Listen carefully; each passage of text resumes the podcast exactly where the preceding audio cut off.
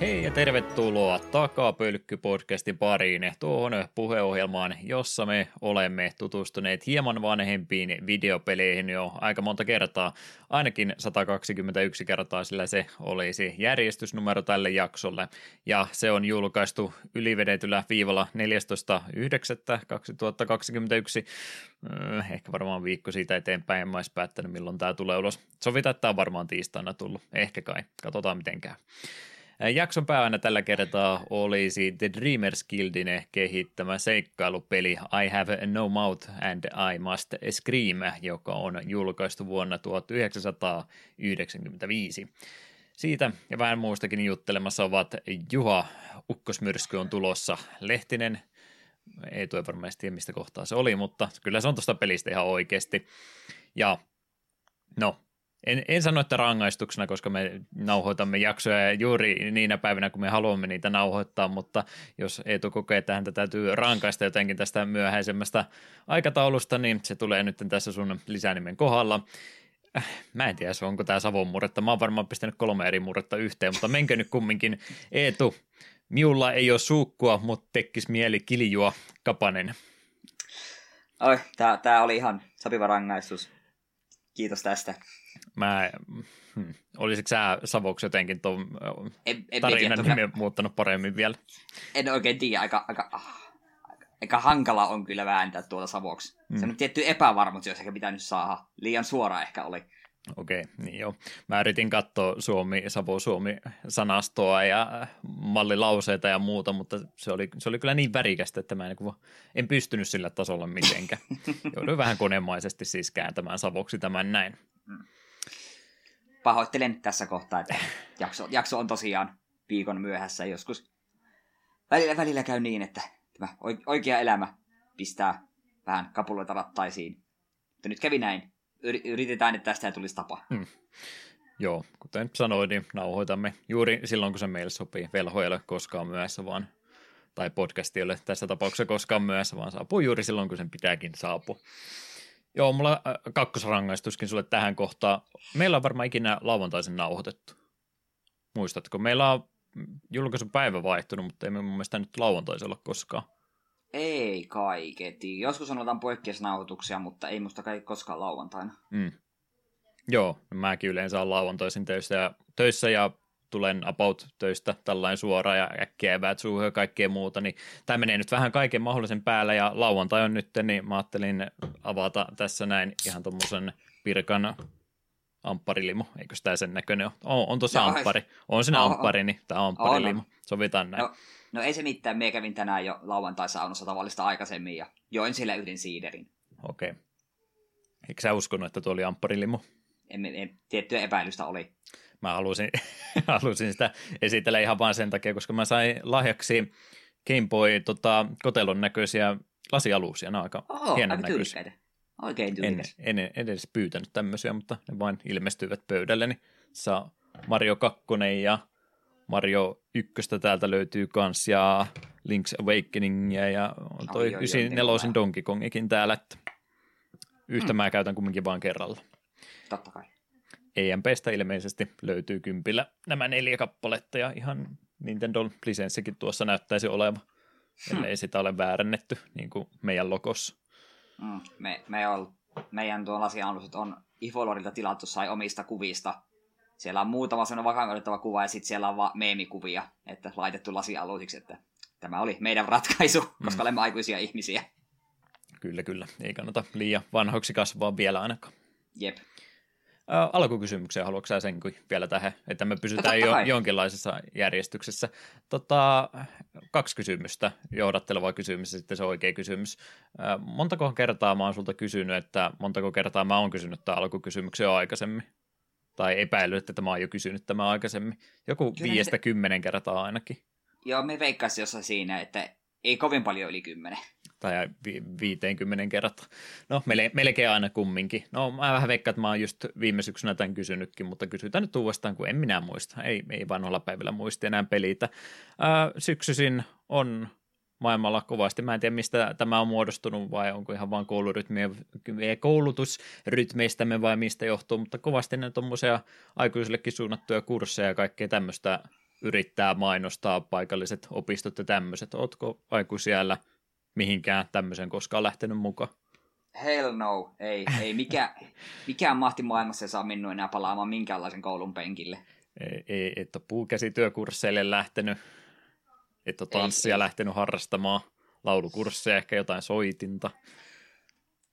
Eikö mikään näistä nappa? Ei. Minä olen jättänyt opinahjot taakseni pysyvästi. Jos mä soitan sulle ja kysyn, että lähdetäänkö ammattikorkeakouluun uudestaan, niin vastaaksä siihen puheluun edes?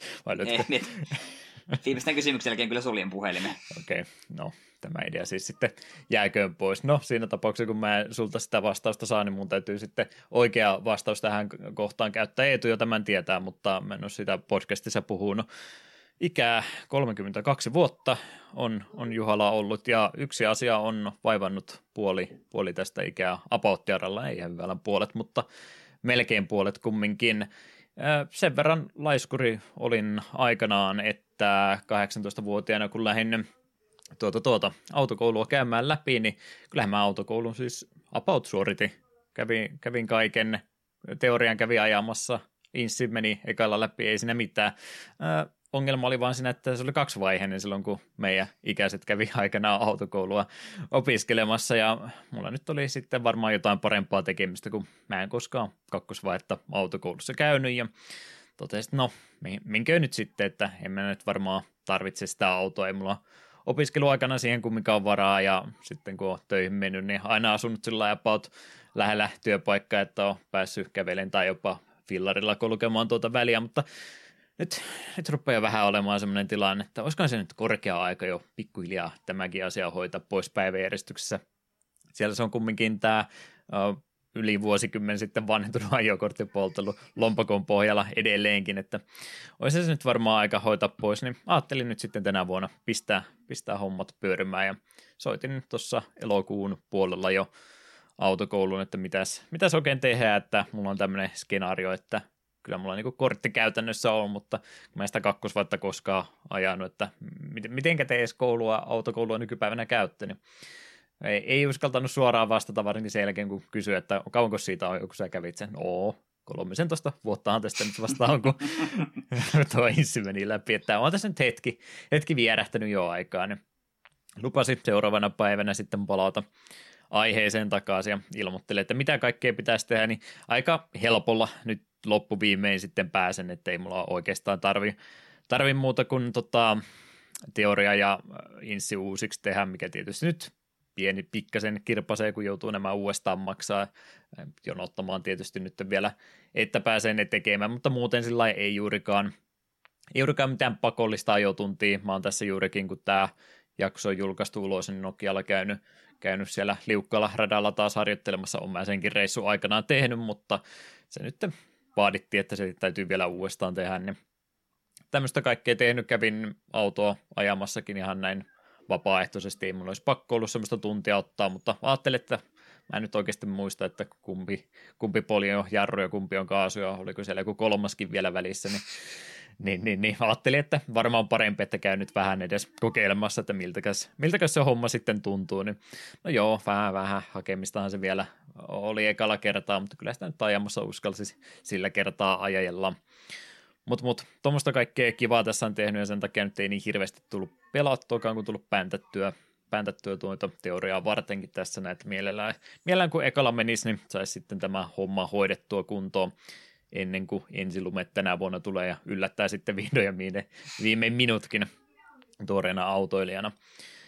Mut tuli nyt semmoinen olo, että kaipa se olisi nyt aika hoitaa pois ja hommata sitten autoa itsellekin jo pikkuhiljaa, että kyllä sitä nyt kumminkin tämmöisessä pienessä pitäjässä hyötyä olisi.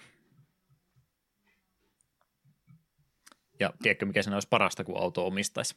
No kerro. Sitten voisi ajaa Joensuuhun ihan milloinkaan haluaa. Oi, totta. Olet tervetullut. Herranjestas, koko boosteriboksin mukaan ja ei muuta kuin backwarsia samanti. Kyllä. Mutta semmoista mä oon tässä oikeastaan näin muuten pääsääntöisesti harrastanut. Yritän sen alta pois hoitaa ja sitten on kiva taas elää ja harrastaa. Mut. On mulla muutakin tuolla, mutta yleensä Eetu on kyllä aloittanut ensin, niin ehkä mä nyt kumminkin annan puheenvuoron sinne suuntaan viereen ja katsotaan sitten lisää. Joo, minulla ei nyt ihan hirveästi kerrottavaa ole. mutta aloitetaan nyt sitä pelipuolesta. Hat in Time tuli napattua. Se on näitä pelejä, mitä kanssa hyvin pitkään olen Switchin aleista odotellut, että milloin se olisi sopivassa aleessa. Ja nyt se lopulta oli, en edes muista paljon loppuksi maksoi, koska joku 10 oli ja tuli DLCt mukana, niin poimin pois.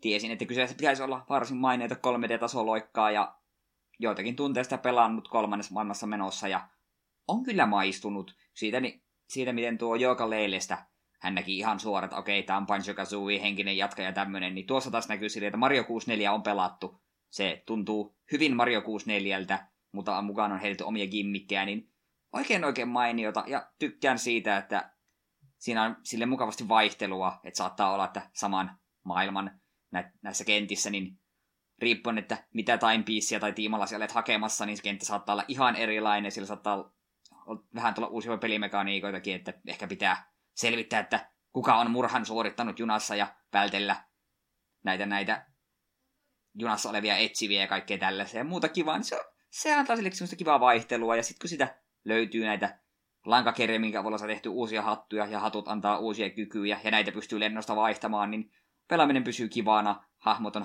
hauskan näköisiä ja kaikin puolin varsin mainiota 3D-tasoloikkaa. Tykkään kyllä ja tykkään itse asiassa suoraan sanoa enemmän kuin Yooka-Layleistä, jossa oli omat ongelmansa. Ei ole mennyt raat hukkaan ja mielenkiinnolla odotan, mitä jäljellä olevat maailmat vielä eteen heittävät. Ja koska DLC tuli mukana, niin vielä pari ylimääräistäkin maailmaa pitäisi löytyä mukaan. Eikö siitäkin ole hetki aikaa ole kumminkin, kun se on julkaistu? Joo, se on useampaan kertaan, se on ollut kyllä aleessa, mutta yleensä se on aina jotenkin ollut oman kipurajan vähän yli. No en minä ihan vielä sitä osta. Ja kaikkialta kuitenkin kuuluu, että se on oikeasti ihan mainio peli. Mm. Kyllä se taitaa olla ainakin joukkorahoitetuista peleistä niin yksi semmoinen malliesimerkki, että on siellä joskus oikeasti hyvääkin rahoitettu. Kyllä.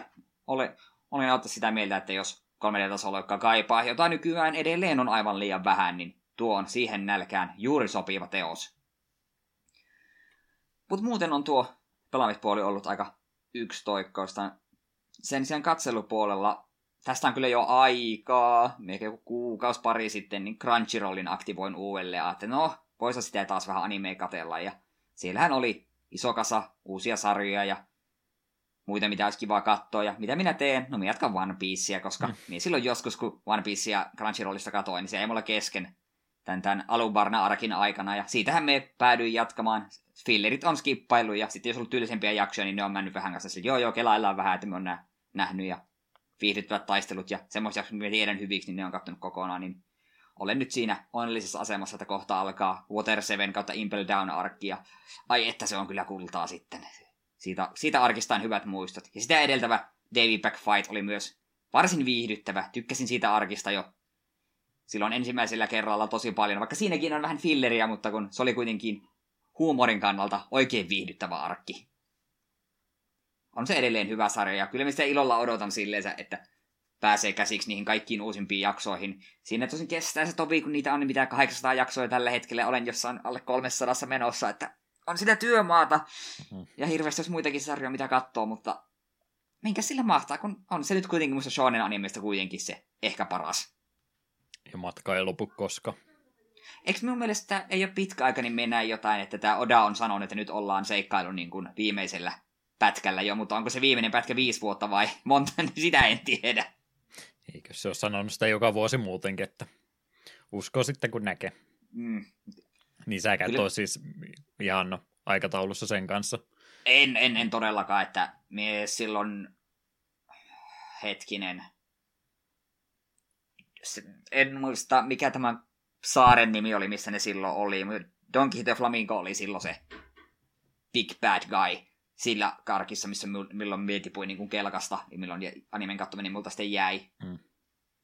Et siinäkin on ollut useampi arkki jo sen jälkeen.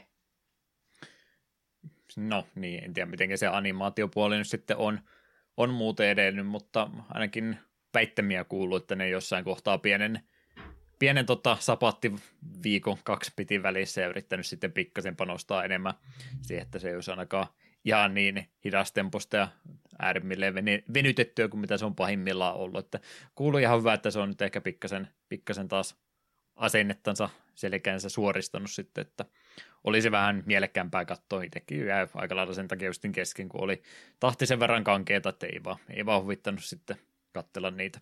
Vaihoin silloin vähän yhdessä kohtaa, että kattelin 4 jaksoa, kuukauden jaksot aina kerrallaan, ja sekin oli vähän siinä ja siinä, että ei pitänyt mielenkiintoa yllä. Silloin se oli hyvä, kun sai pingettä yhden kesän aikana sen, mitähän se oli ykkösjaksosta sinne Fishman Islandiin, että se oli aika intensiivinen kesä, myönnettäköön.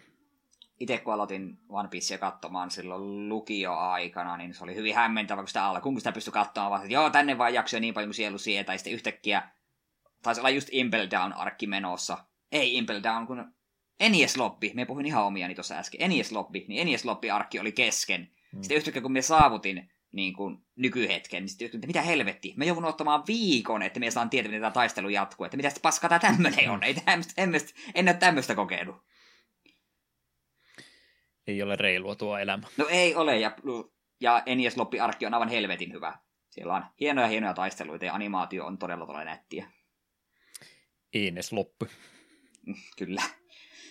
Ja no, siinä oli aika pitkälti. Nopeasti vielä voisi mainita, Witchereitä olen jatkanut äänikirjana, en pelinä, en ole koskenutkaan siihen pitkään aikaa, mutta äänikirjassa olen 6 menossa 8, ja helvetin hyvää settiä pidän.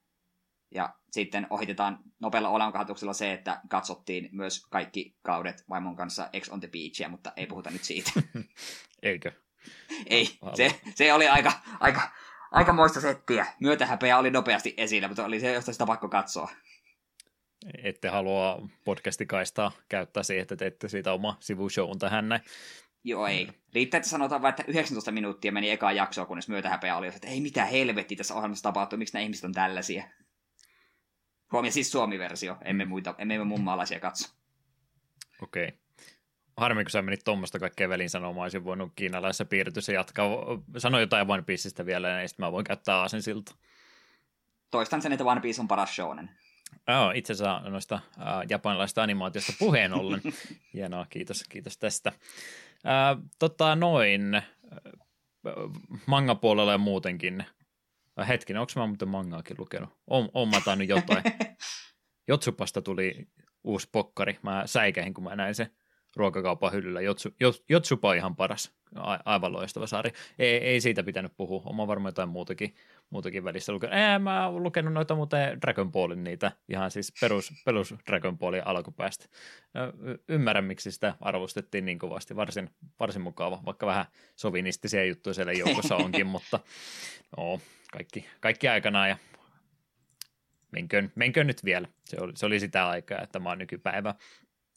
Ja nykypäivästä puheen ollen, niin viime vuodenkin mangamyyntejä, niin tiedätkö esimerkiksi paljonko One Piecea paut, osaako arvata, kuinka paljon manga-pokkareita näitä on One Piecekin viime vuonna myynyt? En osaa kyllä lukumäärä sanoa, mutta se on varmaan kuin ihan hervoton määrä.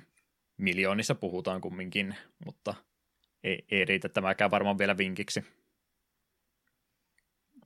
Jos mä en sano edes määrää vielä, niin kuinka paljon yllätyt, jos mä ylipäätänsä viimevuotisista tai melkein jo toissavuotisista marraskuusta 2019 marraskuuhun 2020 oli viimeisin, milloinkaan luvut annettu, niin yllätytkö, jos mä sanoin, että One Piece on 3. myydy ollut yhteismäärältä?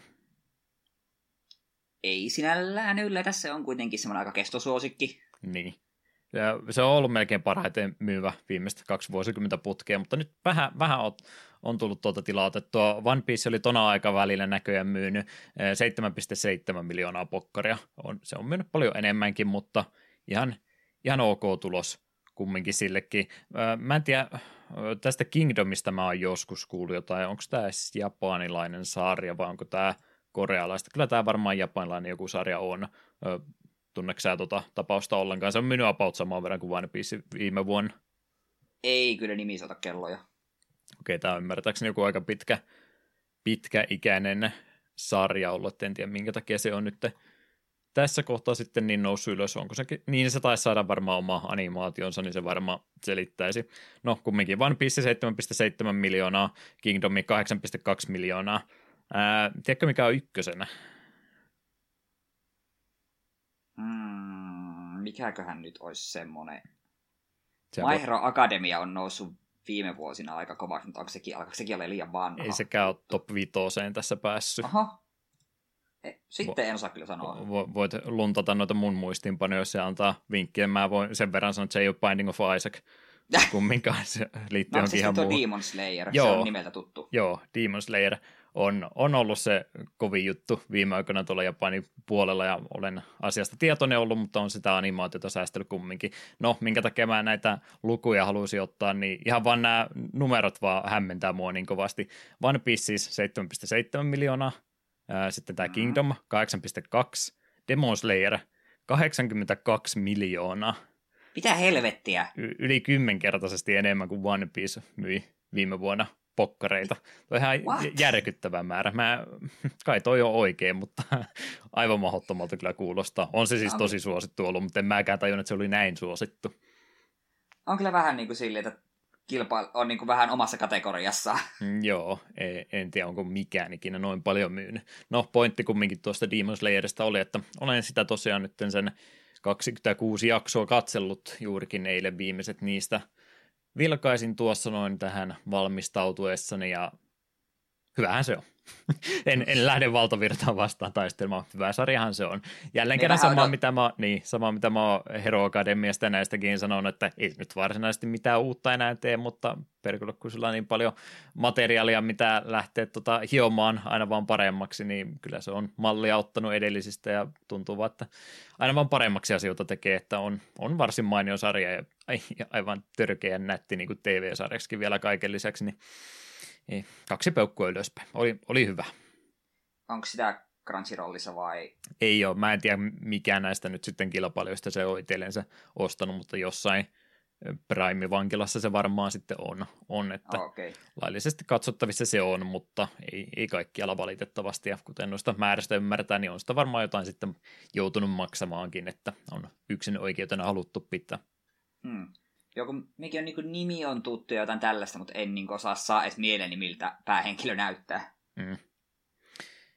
Joo, aika perus shonen-settiä jälleen kerran tässäkin puolella. Noin alkuasetelmillaan siitä että tosiaan, että on poikaperheiden vuoristotalossansa elelee onnellisena iloisena, mutta sitten demonit saapuvat ja hyökkäävät ja ketään muuta sitten ei perheestä jääkään eloon kuin tämä päähaamo ja sitten hänen nuorempi siskonsa, mutta hänetkin valitettavasti sinä demoniksi sitten samalla muutetaan eloon jäi, mutta vähän huonossa hapeessa ja meinaa sitten hengen viedä pois, mutta jostain kumman syystä sitten sisko näistä osa onnistuukin itsensä hillitsemään, mikä on niin kuin aivan ennen kuulumatonta demoneille tässä kyseisessä sarjassa, koska tässä nyt aika lailla ihmiset vastaan demonit, mä asetelmassa muuten mennään, niin lähtee sitten etsimään keinoa, että miten hänet voisi tästä olotilasta parantaa ja ryhtyy sitten Demon Slayeriksi ja siinä nyt tietysti vähän mennään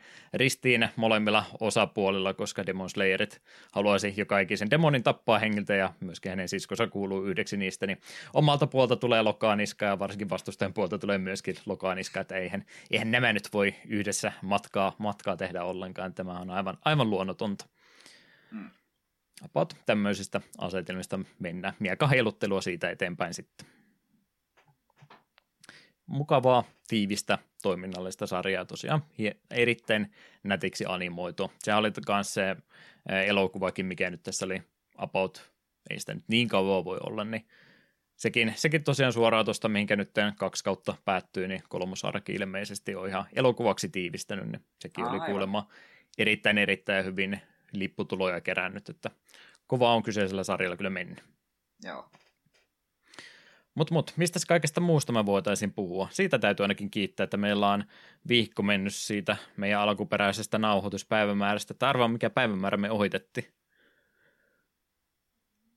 Hetkinen, mikä se saa jäänyt välistä? Näytöohjain.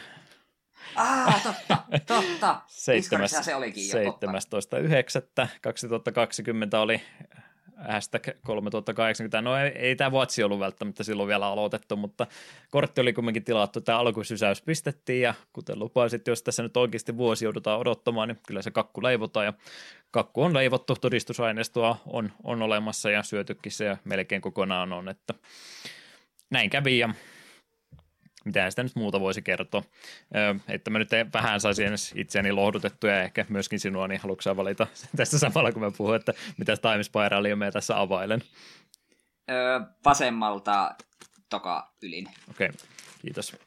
Mä en pysty puhumaan mun näyttiksestä muuten, ellei mulla on jotain mukavaa tekemistä käsillä samaan aikaan.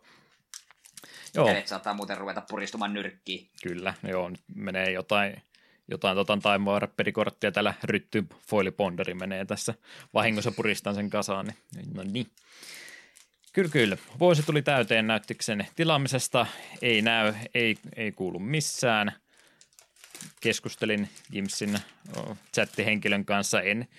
En kovaan ääneen, en voimasanoja käyttänyt keskustelussa. Ihan vaan ajattelin, että aloitin viestinkin, että jo moro, että tässä on nyt vuosi tosiaan näyttöstä odotellut, että mikä on tilanne, odotellaanko edelleenkin, onko mahdollista jotain muuta saada tilalle, että kyllähän tämä nyt vähän jo kohtuuton odotusaika ollut ja pahoitteli silloin aika geneerisellä vastauksella, että joo, onhan tämä vähän tämmöistä, mutta en lähde sitä vaihtamaankaan, koska kyllä sitä sinun tilaamasi korttia pitäisi joskus tulla, mutta mikä se nyt sitten mahtaakaan olla se joskus, niin mä vähän veikkaan, että se päivämäärä, niin vuosiluku saattaa olla 2022 tätä mennä. Traagista. Nyt kun pääsisi sillä aikakoneella taaksepäin ja voisi valkata jonkun toisen kortin, niin elämä olisi niin paljon onnellisempaa. Mä haluaisin Doom Eternalia pelata. Controlle olisi kiva myös kokeilla. Deadloopkin uusimmista peleistä vaikuttaisi ihan mielenkiintoiselta konseptilta, mutta en mä suostu noin uusia pelejä pelaamaan ennen kuin se näytti sun koneessa. Ja on nyt niin paljon aikaa, rahaa ja kyyneleitä käytetty, että nyt odotellaan loppuun asti. Minä en väsy. No kaikki pelit on retroa sitten. Pääsee tuoreen podcastiin. Niin. Joo, sitten kun ton näyttiksen saa, niin sit voi varmaan jo seuraava sukupolven versio ennakkovaratakin. Fangus Silver olisi täällä meillä muuten rarekorttina. Ei sano mitään. Vihreä Kretu 3 ja 1, vihreä 22 Sliveri olisi kyseessä ja kaikilla Slivereillä on, kun en mä ole pelannut yhtä paljon, mun pitää vähän käyttää joka ykistä aivonystyrää, että mä saan selvää mitä tässä puhutaan. Joka kerta kun tähän Creaturiin tehdään vahinkoa, niin tää saa 1+1 counteri. Kaikki sliverit saa tuon ominaisuuden. Aivan, kyllä sliverit toimii niin, että ne pumppaa kaikkia. Okei. Sliverit pitävät yhtä. Kyllä, en osaa sanoa, onko tuo erityisen hyvä tai huono sliveri. En pelaa slivereitä, tiedän vaan, että slivereä vastaan pelaaminen on helvettiä. Ensin niitä 1, sitten niitä 17 ja yhtäkkiä niillä kaikilla on kaikki mamma ability. Sitten sitä vaan itketään. Paljastuuko sliverin pelaajapöydästä sillä, että sillä on kaikkein isoin noppapussi mukaan? Ei välttämättä. Onko vielä pahempiakin tapauksia? Se on lähinnä, jos Commander-peliä lähtee pelaamaan ja se katsoo, että siellä on Sliver Overlord tai Sliver Queen Command Zonella, niin sitten se on vähän jo silleen, että aha, selvä. Tämmöinen peli tänään. Kuulostaisinko mä sun mielestä semmoiselta pelaajalta, joka pelaisi tuommoista Sliveria Commanderina, ja sitten mulla ei ole yhtään mitään muuta Sliveria pakassa ollenkaan. Se on niin kuin oikein hyvä hämy. Oikein kunnon huiputushävytys. Kyllä. Siinä on vasta riski, että kaikki vaan agrotasut alas, kun sä pelaat slivereitä, kun sä edes pelaisi niitä, niin se on vähän silleen, se bluff huijaisit itseäsi. Sitä mä oon tehnyt kaikki nämä vuodet. Joo, Time Warped-korttina täällä olisi sitten toinenkin creature elementaali nimeltä Shriekmaw, sanooko sekään mitä? Hei, Shriekmaw on tuttu kortti. Okei, 4 ja 1 musta. Musta olisi siinä kyseessä. 3-2 elementaali tosiaan, jolla on Fear-efekti. Sä tiedät saman tien, mitä Fear tekee, niin mun tarve lukeakka. Fear tarkoittaa, että sitä voi blokata vain mustat ja artefaktit. Okei. Tää kun tulee pöydälle, niin tää rikkoo tuhoa jonkun ei-artefaktin ja ei-mustan kortin. Eiku creature. Vielä pitää on tarkempi. Kyllä, ja sillä on evoke. Olikohan 2 manalla? Joo. Ja Evoke sanoi, että kun se tulee pöytään, niin uhraa se saman tien. Niin, eli toisin sanoen, siellä maksat 2 manaa, se tulee pöytään, siellä tuhoat jotakin, ja Shriekmaw itse lähtee saman tien helvettiin. Että aika harvoin Shriekmawta pelataan pöydään sillä sen omalla manakostillaan, niin sitä käytetään 2 manan poistona. Mutta se on tarvittaessa myös kretu. Niin, jos se on parempaakaan tekemistä. Jep. Ei kyllä, huono. Kyllä. Mikä tahansa kretu, mikä on samassa poistospelli, ja sitten etenkin, jos se voi toimia myös vain halpana poistospellinä, niin on aika mainio. Ja sitten jos sulla on jotain, mikä tuplaa tai lisää näitä Enter the Battlefield-efektejä, niin sitten se poistaakin kaksi kertaa kerralla, ja sitten se on jo aika value. Kyllä. Innistrad-setti, traileri tuli, katsoitko? En ole sitä traileria vielä katsonut, mutta tuo Innistrad, tämä mikä Midnight Hunt, vai mikä se nimi nyt onkaan, niin vaikuttaa oikein mainiolta. Siellä on kivoja zombeja ja paljon ihmistysiä, vaikka mitä kivaa. Tuplasetti, niin ostetaan tuplaboosteri. Setit sitten vielä yhtä aikaa. Niin se on vähän hämmentävää, kun se ensin tulee just tuo ihmistysipainotteinen ja sitten, minusta mikä sitä vampyyrisetin nimistäs oli. Mutta kuitenkin se tulee sitten jälkikäteen. Jep. Aika pian kumminkin perään, tuosta pariakaan kuukautta olla se tulee. Tämän vuoden puolella kumminkin. Se on vähän erikoista, että samalla pleenillä ollaan kaksi settiä tälleen putkeen pitkästä aikaa, mutta ei se mitään. Innistrad on kuitenkin varsin tykätty pleeni. Ja plus ihmistudet on semmoinen tribe, millä on jo pitkään toivottu, että voisipa sitä pelata Commanderissa hyvin, niin nyt tulee setti, mikä antaa aivan perkeleesti ihmissusia, niin porukka on siitä ihan iloisia. Ja taisi siellä joukossa olla jopa ihan mahdollisia niin kuin Commandereita myöskin sellaiseen pakkaan. Minuhan ei muut pelimuodot sillä enää kiinnosta. Ihan vitun sama, mitä sillä muuten tulee, mutta kunhan Commander voi hyvin, niin kaikki on ihan hyvin. Ihmiset tällä taputtaa varmasti kelloa jo, että voisitko puhua jostain muusta kuin MTGstä, kun ei kiinnosta ollenkaan, mutta mua kiinnostaa kumminkin. Onko sä niitä valmiita Commander-dekkejä koskaan ostan? On, minulla on useampi niitä valmiita Commander-dekkejä. En ole nyt pariin vuoteen ostanut, mutta onko mulla 3 pakkaa, mitkä mä oon itse tehnyt mun 7.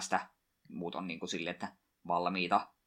Kun on niin helppoja sille, että okei, tässä on 30 priikoni, ja sitä pienillä vaihdolla siitä saa oikein mainion. Muun muassa mun kissadekkihän on tämmönen priikoni. Okay. Ne on varsin suosittuja. Että vähän niin kuin ottaisi valmisateria töihin evääksi, että ei parasta, mutta kyllä silläkin nälkä lähtee. No, ei se ole kyse siitä, jos sulla on omat kastikkeet ja soosit, millä se tuunaat sitä paremmaksi. Okei, omat kastikkeet korteille. Kyllä. Tämä oli tämän päivän vinkki. Jeps. Mitäs muuta mä voin itsestäni ja käyttämästäni ajasta kertoo? Binding of Isaac nopeasti. Nyt en ole viikkoon pelannut, että en tiedä tuleeko nyt se päätepiste toistaiseksi sillä, mutta challenge edelleenkin jatkoin eteenpäin sen ihme Orbital-jutun jälkeen, mitä mä kirosin, että olipas ikävä juttu, niin about yhtä ikävää haaste tuli kaikessa yksinkertaisuudessaan. Speedi oli tämän kyseisen haasteen nimi, ja 16 minuutissa Mom's Heart-tappu piti siinä suorittain. Sitäkin joutui kyllä kieltämättä useamman kerran yrittämään. Ilmeisesti mun olisi pitänyt kalastaa joku hyvä aloitus itemi heti startissa ja riirollata niin kauan, kunnes näin tapahtui, eikä väkisi yrittää epätodennäköisiä runeja sinne loppuun asti viedä, mutta en minä sitä tietysti totellut, niin siinä sitten useampi ilta menikin se haasteen parissa. Hyvät ja huonot puolet siinä haasteessa. Hyvä puoli se, että se 16 minuuttia ei ole niin mahdoton haaste, koska se peli pyörii siinä haasteessa nopeammin. Huonot puolet on siinä, että se peli pyörii nopeammin siinä haasteessa. Että jotkut tietyt patternit, jotka ennen ei aiheuttanut mitään ongelmia, niin olikin tässä nyt yllättävän ikäviä. Varsinkin just semmoiset viholliset, joilla on niinku joku kypärä tai muu päässä, että ne on vaan hetki aikaa siinä tilassa, ne tekee tai pystyy ottaa vahinkoja, varsinkin kun ne liikkuukin vielä samaan aikaan, niin ne oli yllättävän haastavia. Aivan paljon, turhan paljon semmoista helppoa vahinkoa tuli siinä otettu. Joo, en ole speediä ikinä loppuun asti vetänyt, just kun mienten niitä järjestyksessä, vaan me otan sieltä aina vaan katsotaan, mitäs me tällä yrittäisiin, ja se on vaan niin nihkeä haaste. Jotenkin se, että olen varmasti niin kuin ihan normaalisti pelatessa niin vetänyt 16 minuutissa, mutta sitten kun sulla on se aikaraja siinä ja koko ajan tikittämässä, ja sitten kun se on just sitä, että pitäisi periaatteessa rirollata, että kunnes saat sen hyvän runin, koska välillä sä saatat vaan huomata, että hetkinen, nyt olen keskellä runia, mulla tätä bossia vastaan on oikein mitään tehokasta strategiaa, ja sitten se on joku helvetin carrion queen tai joku vastaava, mihin on hankala osua, niin Jos on toi Isaacin tämä tämmöinen ruudukkopohjaisuus, niin no ehkä noi pelaajat, jotka on tuhansia tunteja pelannut, niin ehkä väittäisi minua vastaan väittäisivät, että kyllä siinä tunnistaa, mikä se oikea suunta on, mutta mä en ole ainakaan niin paljon Isaacia pelannut, että mä sellainen layoutista heti tajuaisi, että mikä on se oikea suunta, että siinä kävi herkästi vaan sillä, että kun liian monta kerrosta tuli koluttua väkisin liian tarkasti, koska lähdin aina vääriä suuntia tarkastamaan, niin siihenkin se runi kaatui aika monesti. Mm. Pommit oli yllättävän tärkeässä roolissa siinä omassa ihan vaan senkin takia, että jotkut simppelit bossit, mitkä vaan damage ottaa kovasti, niin putosi vähän nopeammin, plus sitten isoista huoneista, niin kannattikin ihan suosilla vaan pommittaa tiensä läpi, että ei tuommoisessa haasteessa oli hyvä, kun siellä yhdessä huoneessa sen minuutin viettä. Mm, sepä. Muuta pelailua. Nyt ihan vaan sen takia, että oli jostain muustakin puhumista, ja en tiedä, onko kukaan muu Suomi-podcasti kyseisestä inditeoksesta puhunut, niin olen ehkä tekemässä siis suomalaista podcastihistoriaa. Minähän en katso mitään PS Plus-pelejä tai Game Passia tai tämmöisiä harrasta, kun minä vedän humplet soisella, kun mulla on se klassikkiversio vielä, että mä saan enemmän pelejä kuin muut. Mä oon hyvä asiakas ollut aikanaan, niin mä saan sitten samalla hintaa enemmän pelejä kuukausi maksuani vastaan. Niin, siellä oli edellisimmässä, ei tajalla nyt tämän kuukausittisissa, vaan yksi siitä vielä taaksepäin, niin siellä oli tämmöinen inditeos nimeltänsä Karto, ei varmaan sano mitään, onko turha ei edes kysyä. Mitään. Joo, Karto-niminen indie seikkailu, pusle, tarina, peli, voisinko sanoa jopa tällä tavalla. Eetu oli... Joo, siis sä oot karkassut ne pelannut, koska sä oot itsekin multa kysynyt tämän kysymyksen toisinpäin, että mäkin olen sitä pelannut. Niin Eetu ehkä ymmärtää parhaiten, ettei mä tarvitse liian tarkkaan selittää, mutta toivottavasti nekin, jotka eivät kyseistä lautapeliä ole pelanneet, niin Karto, vähän tämmöisestä 2D-sieltä näkövinkkelistä kuvattu peli, ei mitään toimintaa varsinaisesti tässä pelissä ole, vaan pelkkää puzzle-ratkontaa.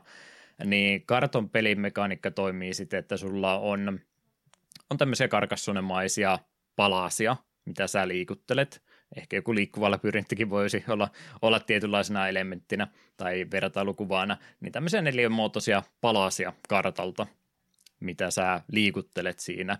Ja sulla on joku ihan muutama kartanpalainen siinä ensiksi auki vaan, mitä sä pystyt käyttämään. Sun täytyy laittaa ne sillä tavalla, sä saat laittaa ne ihan vapaasti, mutta niiden pitää jälleen kerran, kuten Carcassonnessa, niiden täytyy olla jotenkin semmoisia, että ne järkevästi menee yhteensä, että jos on maapalasta koko sivu toisessa kartanpalassa, niin se täytyy myöskin olla maapalasta jatkoa siellä seuraavassa.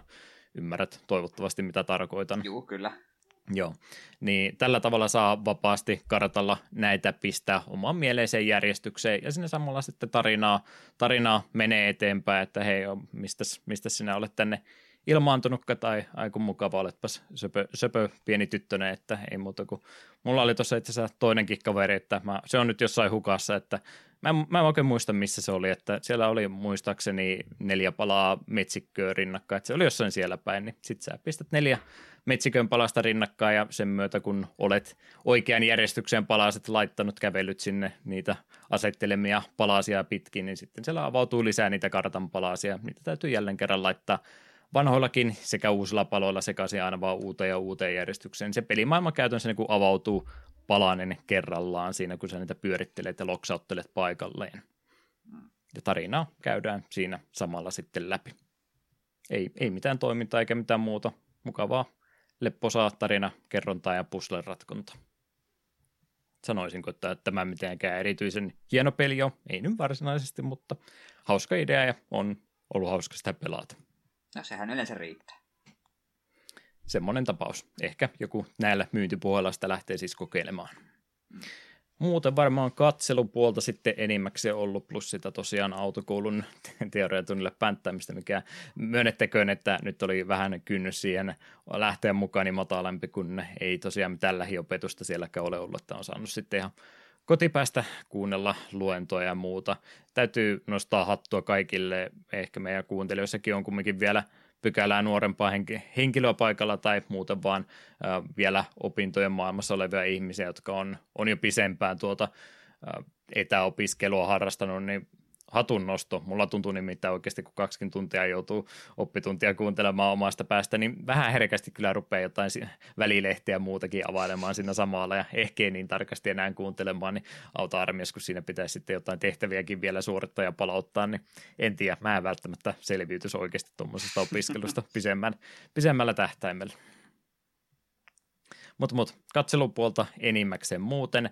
Action Pattonille, Tim Rogersille jälleen kerran kehut. Mä hehkutin hänen sitä. Toki Memorial-jaksoa, mikä herra jumala, montako tuntia, se oli 6 tuntia. Yksi video vanhaan deittisimulaattoreihin vedoten, niin hänen videotansa on katsonut lisää, varsinkin hänen toi Doom-videonsa. Oli oikein mainio tapaus pelistä, josta ei ole pitäisi olla kaikki mahdollinen sanottu, mutta hän osaa sitten, en sano tiivistää, hän osaa hyvin tiivistää, kun video oli 3,5 tuntia, mutta että osaa käsitellä asiat perinpohjaisesti ja erittäin monisävyisesti ja viihdyttävällä tavallakin vielä, niin oli mielenkiintoista ja viihdyttävää katsoa tuokin video sitten, vaikka jälleen kerran vähän pisempi olikin, eli piti pariin erään se sitten jaotella. Hän ottaa kyllä niin 100% työvoiton meistä, kun mehän ollaan vähän tämmöisiä, kun me lähdetään pelaamaan jotain peliä. Tietysti se olisi aina hienoa, kun ehtisi pelaamaan pelin loppuun asti, mutta välillä joutuu, eikä aina välilläkään, niin joutuu siitä joustamaan, että tunteja päivässä on vain sen verran, kun niitä tähän pystyy kiinni laittamaan. Joskus joutuu vähän mutkia vetämään suoraksi. Parhaamme yritämme, mutta joskus joutuu vähän oikaiseen.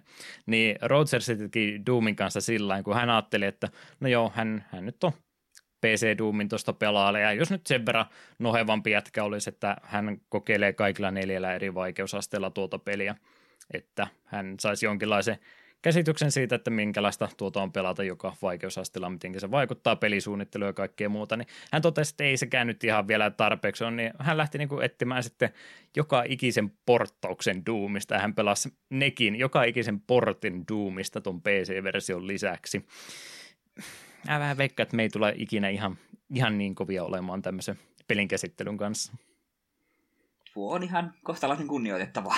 Joo, ja vielä kuin Doomista kaiken lisäksi. Okei, ehkä ei hän jokaista jääkaappiporttausta siitä pelannut, mutta että ainakin konsolialustoita, niin joka ikistä hän lähti kokeilemaan. Oli ihan vähän sanottavaa muutamasta niistä myöskin, että ei ne kaikki ihan huonoja tapauksiakaan ollut. Mm. Ja jotain Doom-novellejakin se lukija taisi Rockin Dwayne Johnsonin Doom-leffankin katsoa, se olisi varmaan voinut jättää välistä. Kyllä. Hieno mies ja hienoa tekelettä. Cyberpunkistakin pitäisi se jakso joskus tulla, mutta sitä ei ole vuoden päivät odotettu. Mä vähän epäilen, että hänellä saattaa siitäkin jotain sanottavaa siis olla. Se ei ole mahdollista.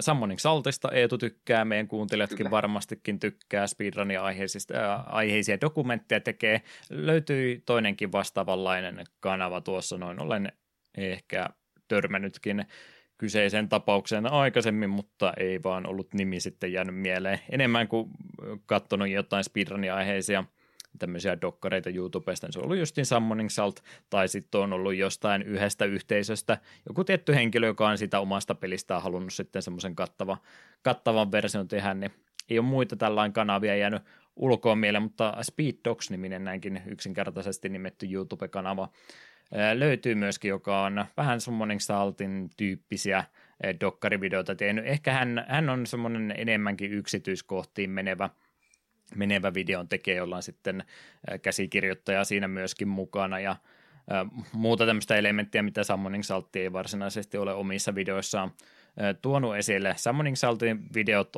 on hyviä, mutta on tähän verrattuna varsinkin enemmän jälleen kerran semmoista YouTube-algoritmia kumartavaa ja vähän valmiiksi pureskellumpaa ja yksinkertaistetumpaa versiota, mitä johonkin speedrunin historioihin menee, niin Speeddogsilla ei oikeastaan mitään aikalimittiäkään laitettu aiheisiin, mitä käsittelee. Välillä on tehnyt ihan tupla osionkin ihan vaan sen takia, ettei yksi video venähdä liian pitkäksi, mutta Speeddogs tosiaan menee vähän enemmän yksityiskohtiin kaikissa tietyissä asioissa, että lähdetään tietysti aina sieltä alkupäästä, että mistä sinne löytyy ne vanhimmat runit ja mitä niissä videoissa tehtiin, ja sitten ruvetaan oikeastaan ihan aikajärjestyksessä käymään läpi, että miten se ennätys on sitten jossain speedrunissa muuttunut matkan varrella, ja jos on sitten jotain hienoja temppuja löytynyt, mitkä on vaikuttanut reititykseen tai muuhun kovastikin, niin niitä sitten vähän tarkemmin läpikäydä, että mitenkäs se löytyy ja mitenkä se oikein käytännön tasolla tapahtuu, miksi se toimii tällä tavalla, kun se toimii. Ja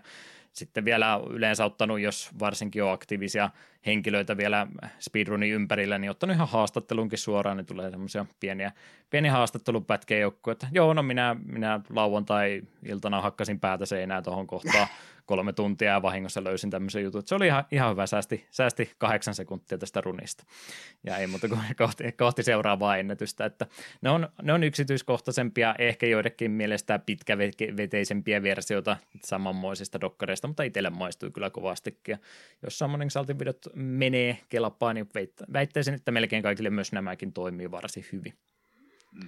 Kymmenisen kertaa vähemmän tilaajia ja katselukertoja muutenkin, mutta semmoisia pelejä, mitä Summoning Salt ei ole kumminkaan on käsitellyt, Shadow of the Colossusta, Miniscapia, Donkey Kong Country 1, 2, tämmöisiä videoita esimerkiksi hänen valikoimastansa löytyy, ja taisin tuossa viikolla katsoa kaikki 19, mitä videota hänellä olikaan, että siihen tämä enemmät tunnit vapaa-ajasta taisikin sitten mennä. Saiko vielä yhden katselun sanoa tähän kohtaan? Anna mennä. Eihän me olla kuin tunti vasta alkuhypinoita kohta höpisty. Sepä. Sitä tämä ampparilimuu tekee. Wrestling. All Elite Wrestling vielä kaiken lisäksi. Herra jestä, siellä oli pay-per-view nimeltä All Out, ja All Out asenteella ne lähti tätä kyseistä tapahtumaa myöskin toteuttamaan.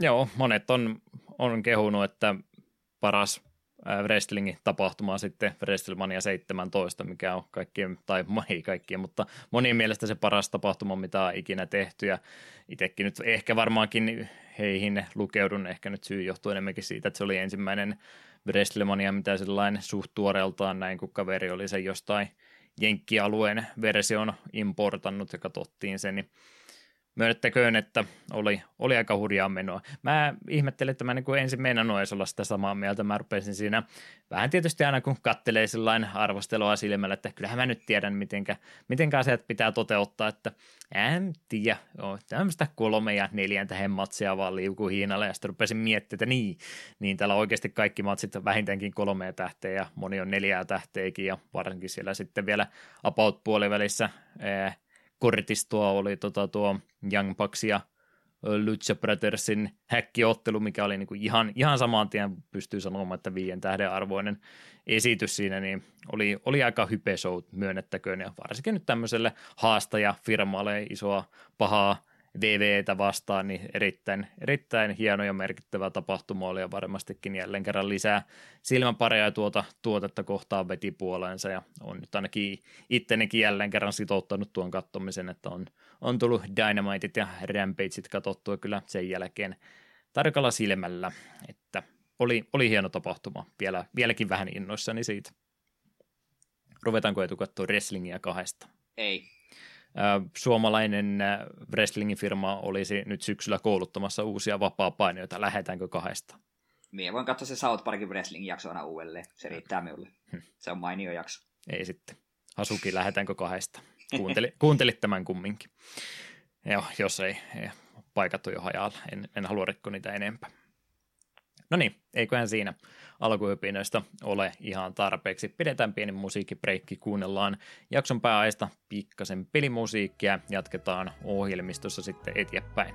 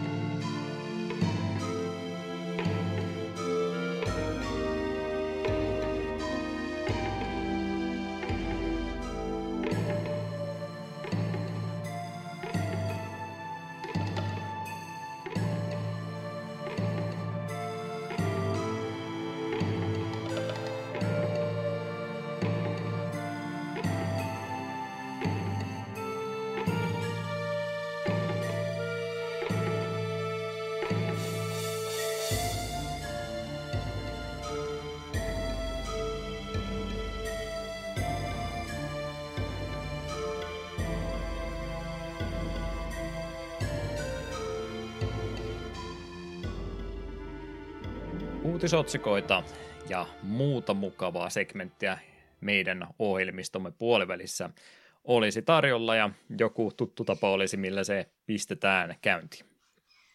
Tänä päivänä pelihistoriassa, eli mitä tapahtui ainakin 10 vuotta sitten.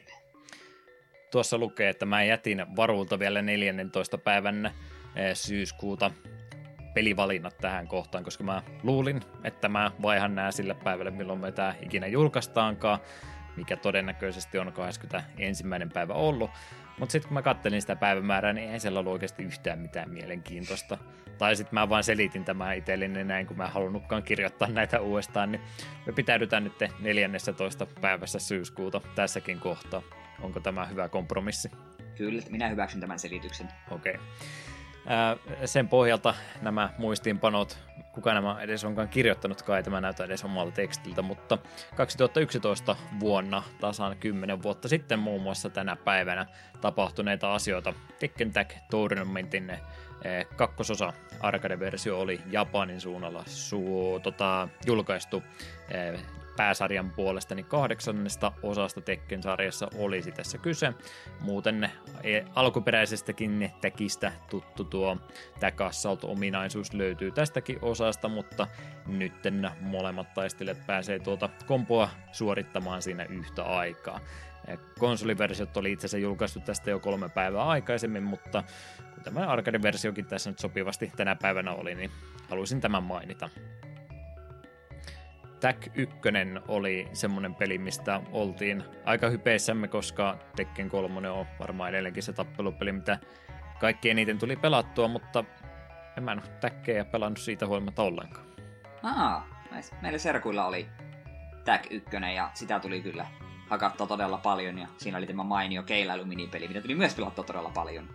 Ja myös tämä 2 ihan minulta itseltäni hyllystä löytyy, kun se oli Savonlinnassa joskus sittarissa tämä VR Tekken Special Edikka, missä tuli todella hieno steelbook ja hieno taidekirja, niin oli ollaan 20, niin poimin sen pois ja totesin, että kyllähän Tekken takia edelleen maistuu.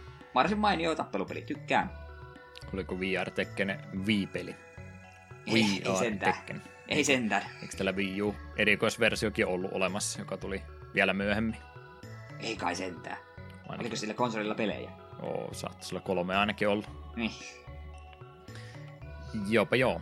Siitä vuosi taaksepäin 2010 tänä päivänä tapahtuneita asioita. Halo Reach 360 Xboxille julkaistiin Jenkeissä tänä päivänä. Kyseessähän oli tarinallinen esiosa tuolle Halo-pelisarjalle. Aika määrältään sijoittuu vuoteen 2552. Eli about juuri sekä heti ensimmäisen Halo-pelin tapahtumien jälkeen sijoittuu ihmiskunnan etäiselle Ridge-nimiselle planeetalle, jossa tämän olinpaikka on sitten olinpaikka paljastuu näille vastustajille alieneille, millä nimellä niitä nyt sitten ikinä kutsuttiinkin, ja sotahan siitä sitten syntyi. Ja monin pelipuoltakin tuon pelin ympärillä kovastikin pelattiin, ja uusia monin pelin muotojakin taisi siitä pelistä löytyä, ja Bungien kehittämää Halo-peliä tämä piti ainakin vielä olla. Eikö Bungie vielä tässä kohtaa ollut näitä pelejä kehittämässä? Joo, kyllä. Mulla on semmoinen omituinen mielenjohde tullut, kun mä en oikein... Mun tekisi mieli pelata jotain FPS-sää, mutta kun mä en jaksa mitään Battle Royalea. Mä oon vanha ihminen, mä en halua Battle Royaleita ruveta pelaamaan, niissä varmaan pärjäisi. Mutta semmoisia vanha-aikaisia, vähän areenatyyppisempiä räiskintäpelejä, niin niitä oikein tunnu olevan enää. Niin katsoksä mua ihan kierroon, kun mä sanon ääneen, että mua pikkasen kiehtoisi pelata sitä uutta Halo Infinite vai mikä sen nimi on, mikä on nyt tulossa. Saanko mä kokeilla sitä? Saanko mä luvan sinulta? No, sä oot vuoden ottanut näyttistä, että sulla on lupaa vähän sekaisin. Ai niin, jos ei se näyttistä tule, en mä sitä voikaan pelata. No sekin vielä. Voi muuten olla laitteistovaatimukset sillä, että mahtaako 1070 jaksaakaan enää. Vanha sotaratsu ei kykene enää Haloa pyörittämään. No, pelataan Halo Reachia sitten siinä tapauksessa. Siihen ehkä vielä pystyisi. Ehkä. Ja se taitaa siinä kokoelmapaketissakin kyllä mukana olla. 2009 vuonna samana päivänä muutama muu tuttu julkaisu, ehkäpä sielläkin DS-alustalle. Tosin tällä kertaa brittien suunnalla tänä päivänä oli julkaistu Mana-pelisarjan osa Heroes of Mana, joka oli Brownin kehittämä jatkoa tuolle Squaren aloittamalle Mana-sarjalle. Tosin tällä kertaa pelimekaniikkaa on lähdetty pikkasen muokkaamaan, sillä nyt olikin reaaliaikaista strategiapelaamista kyseessä. Elikkä tukikohtia rakennellaan ja yksikköjä liikutellaan stylyyskynän avulla sieltä alemmalta ruudulta. Venyttelit siihen malleen, että sulla on jotain mielenkiintoa peliä kohtaan, mutta tunnetko tarkemmin? Ei, kun se oli tuohon seuraavaan. Ai ja, ei tämä Mana-sarja on minulle itselleni kyllä varsin rakas, mutta tätä Heroes Manaa en ole pelannut. Ja en itse asiassa tiedä yhtään mitään. Jää vielä tutkittavaksi tämä siis. Kyllä. No mitenkä se seuraava sitten? Marion ja Luikin, tai ei heidän Inside Story, vaan Bowserin Inside Story tällä kertaa kyseessä. Myöskin DS-peli ja Jenkki-julkaisu oli tosiaan tälle päivälle osunut. Mitäs siitä sulla olisi kehuttavaa? Marion Luigi sarjan paras peli. Aivan helvetin hyvä peli ja DS-eliittiä. 3. sarjansa osa tällä kertaa käy hassusti ja Mario ja Luigi kutistuvat ja päätyvät Bowserin sisuksiin ja siinä sitten pitäisi sieltä päästä pois ja samalla sitten pelastat jälleen sienivaltakunta tällä kertaa Waffle-nimiseltä pahikselta, joka myös ensimmäisessä Mario & Luigi-pelissä oli seikkailemassa. Ja tässä päästään myös Bowseria ohjastamaan ja riippuen, että mitä Mario & Luigi siellä sisuksissa tekee, niin Bowserinkin ruumiin toiminnot saattaa saada erikoisia muutoksia. Todella mainio peli. Huumori toimii pirun hyvin. Taistelumekaniikka oli kivaa, kaikki oli hyvää, musiikki on loistavaa. Aivan tautisen hyvä peli ja tästähän tuli tää 3DS:lle tää uusioversio. Ja no, hiukan houkutti se hankkia, mutta se sitten kuitenkin jäi kaupan hyllyyn, koska DS-versio multa kuitenkin löytyi. Jos olisi tullut Switchille, niin sitten olisin varmaan kyllä poiminut. Ja valitettavasti tämä studio, jonka nimeä en valitettavasti tähän muista, Alpha Dream tai sinne päin, oli jo. Kyllä. Niin hehän ovat konkurssiin menneet ja ei varmaan enää saada Mario & Luigi-pelejä, joka on tosi suuri sääli. Vaikka niiden laatu lähtikin tämän jälkeen minun mielestä laskemaan, ja Paper Jam Brosia en ole ikinä edes pelannutkaan, niin todella hyvä pelisarja kuitenkin, ja etenkin tämä Inside Story on edelleen todella merkittävä teos minun mielestä DS:lle. Miten jos joku jatkaa, kantaa tuota soihtua eteenpäin ja rupeaa tekemään Varjo ja Valuigi pelisarjaa samalla idealla?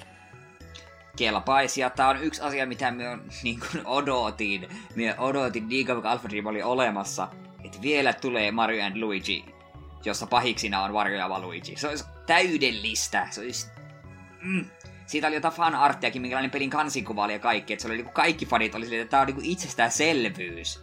Mut ei, ne ei tehnyt sitä. Voi. No, ehkä joku sen vielä ehtii tekemään. Ehkä.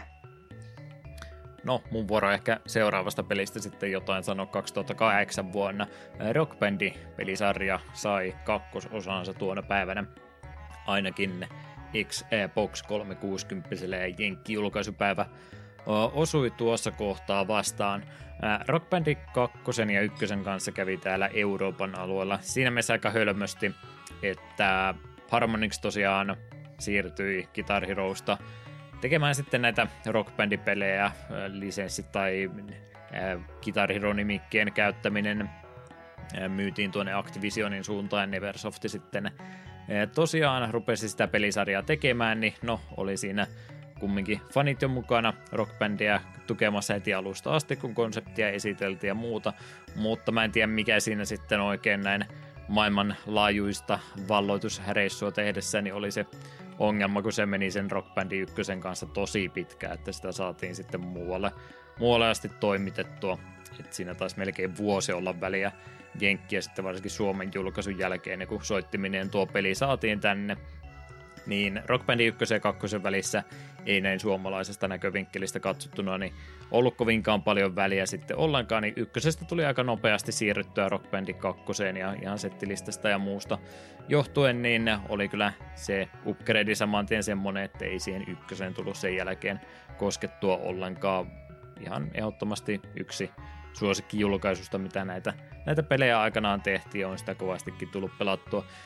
Sanoisin, että mä sitä Rock Band 3 mieluummin pelaisin, mutta kuten mä sulle kesällä voivottelin, niin minä menin naarmuttamaan sen. Nyt mulla on vaan Rock Band 2 taas. Ja no, kyllähän sieltäkin melkein kaikki kappaleet löytyisi, mutta myykää mulla edelleenkin Rock Band 3. Mä en oikeasti löytänyt vieläkään sitä mistä. Mä oon yrittänyt sitä välillä katsoa, mutta kukaan ei myy sitä, mitä niille tapahtui.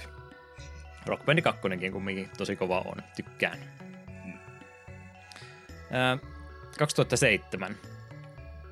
Mä en kuvaillut tätä peliä sen enempää, joka tänä päivänä oli julkaistu. Mä vaan kirjoitin tänne, tai en, itse asiassa minä en kirjoittanut, koska joku muu oli tehnyt sen minun puolestani. Suomalaisessa sivustossa oli muun muassa tätä peliä kuvailtu seuraavilla sanoilla. Ehkä osaat tästä sitten tunnistaa, että mikä on kyseessä. Lähes kaikilla kuviteltavissa olevilla mittareilla X-peli on mestariteos. Graafisesti ja draamankerronnallisesti se nostaa riman korkeammalle kuin mitä videopeleissä on aiemmin nähty. Teknisesti se esittelee ratkaisuja, joita ei ole ennen käytetty edes elokuvissa. Pelimekaanisesti sen taistelujärjestelmä on tuore ja huippuunsa hiottu. Vain 6 tunnin mittainen seikkailu on ohitse yhdeltä istumalta, mutta se jättää jälkeensä halun palata Narikon, Kain ja Pahan kuningas Bohanin maailmaan uudestaan. Hyvän elokuvan tavoin X-peli jää pyörimään mielen taka-alalle elävine hahmoineen ja vaikuttavine tarinoineen. Mikä peli on Eetu siis kyseessä? Tämähän on klassikko Pleikkari 3 nimeltä Heavenly Sword. 11/10. Minä haluaisin tietää, mitä aineita tämä arvostelija on vetänyt. Koska eihän se huono peli ole, mutta onhan se nyt niin keskinkertainen jo silloin, kun se tuli, niin ei, en vaan ymmärrä. Se voi olla niitä hetkiä, kun kaikki palaset loksahtelee kohdalleen ja tähdet on oikeaan järjestykseen asettautunut taivaalla, niin kyllä mä ymmärrän, että joku tommonenkin peli saattaa uunituoreeltaan päästä yllättämään ja ihastuttamaan sillä, että siitä niin hyvät fiilikset jää, mutta on tää tällainen varsinkin jälkeenpäin katsottuna niin vähän kyseenalainen tapa kuvailla kyseistä teosta. Joo, vähän tuntuu siltä, että olisikohan rahaa vaihtanut omistajaa ennen kuin arvostelu on tullut ulos. No en mä nyt oikein tiedä Suomen mittakaavalla, että onko täällä nyt niin isoja rahasummia siirtynyt tämän takia, että vähän epäilen tätäkin teoriaa. Tai sitten taas olla epätoinen yritys nuolaskella. Siltä, please huomioikaa, miten minä kehun teidän peliänne. No, ei muuta kuin Heavenly Sword -jaksoa sitten jossain kohtaa suunnittelemaan. Hei, mä en tiedä, onko sä muuten muistanut edes valitakaan meille seuraavaa peliaihetta, mutta mä lyön sua leukaan, jos sä valkkaat tähän. Ei mun Pleikkari 3 edes toimi, älä tee tätä mulle. Itse olen valinnut, saat kuulla sen tuossa seuraavalla tauolla. Okei. Mua pelottaa, onko se tämä vai joku muu. Pyyhin hikeä otsalta. Muita pelejä, mitä samalle merkkiteokselle oli osunut kohdalle, niin tänä päivänä oli myöskin viile julkaistu Super Paper Mario, joka sekoittelee roolipeliä, tasohyppelyä sekä pusleilua. Intelligent System siinä kehittäjänä. Bowser ja Peach on tässä pelissä joutumassa pakkonaitetuksi, mutta syypää tälle hirmuiselle kauheudelle Count Black-niminen hahmo pakenee sitten kumminkin viime hetkellä ja vie Chaos Heart-nimisen esineen mukanaansa. Mutta valonkirja ennustaisi kuitenkin, että joku sankari haalareissa pelastaa vielä päivän. Oletko tätäkin kokeillut? En valitettavasti. Silloin kun Wii U:n omistin, niin ei tätä Super Paper Mario missään vastaan tullut, olisin kyllä sen halunnut poimia. Olisiko se eShopissa ollut, mutta se jostain syystä sitten ei tullut ikinä hankkineeksi. Ja tää on näitä pelejä, että jos se porataan joskus Switchille, niin menee varmaan testiin. Vaikka pidänkin perinteisestä Paper Mariosta ja en pidä siitä, mihin nykyiset Paper Mariot on mennyt, niin Super Paper Mario on vissiin kaikessa outoudessaan, niin silti edelleen ihan hyvä peli. Onko maailmassa olemassakaan ketään muuta Paper Mario-fania kuin se, joka sanoi, että se ensimmäinen oli hyvä ja muut ei ole yhtä hyviä? Thousand-Year Door. Toinen osa ja se oli paras. Eikö se olekaan eka? Ei. 6/4 on eka. Ai jaa. Oho. Upsista. Anteeksi. Me myönnän, että eka saattaa herkkään unohtaa, koska Thousand-Year Door on vaan aivan käsittämättömän hyvä teos. Mutta on se ekakin 6/4 oikein hyvä teos silti.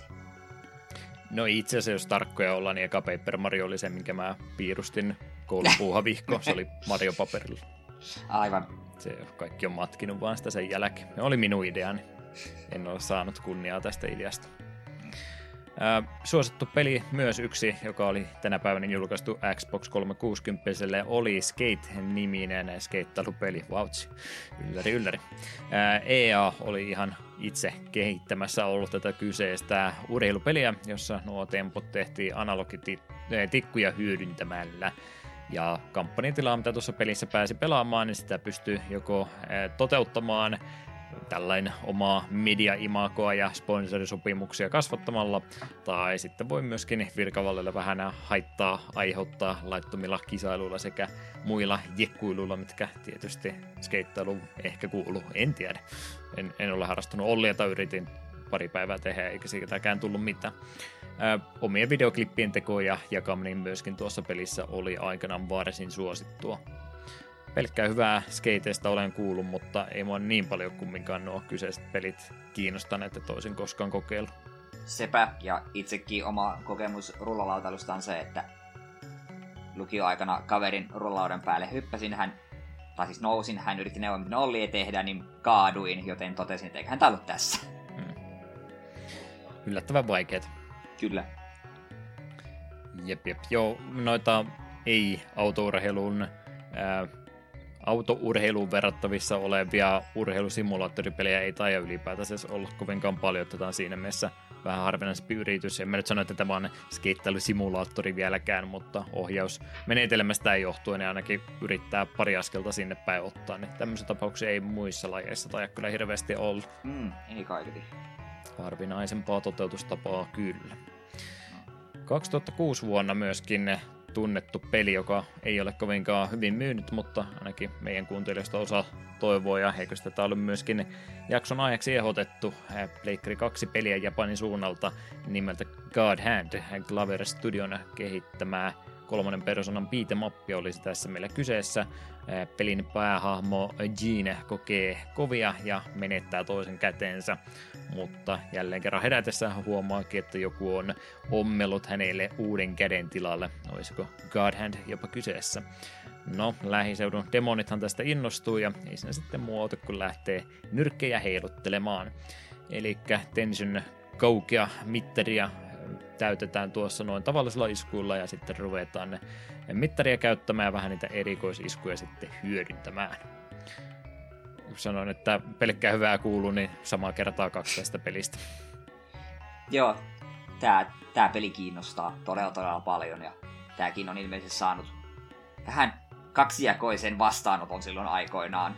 Niin. Mutta kaikki mitä me on nähnyt, niin tää vaikuttaa hyvin japanilaiselta ja samalla hyvin mielenkiintoiselta.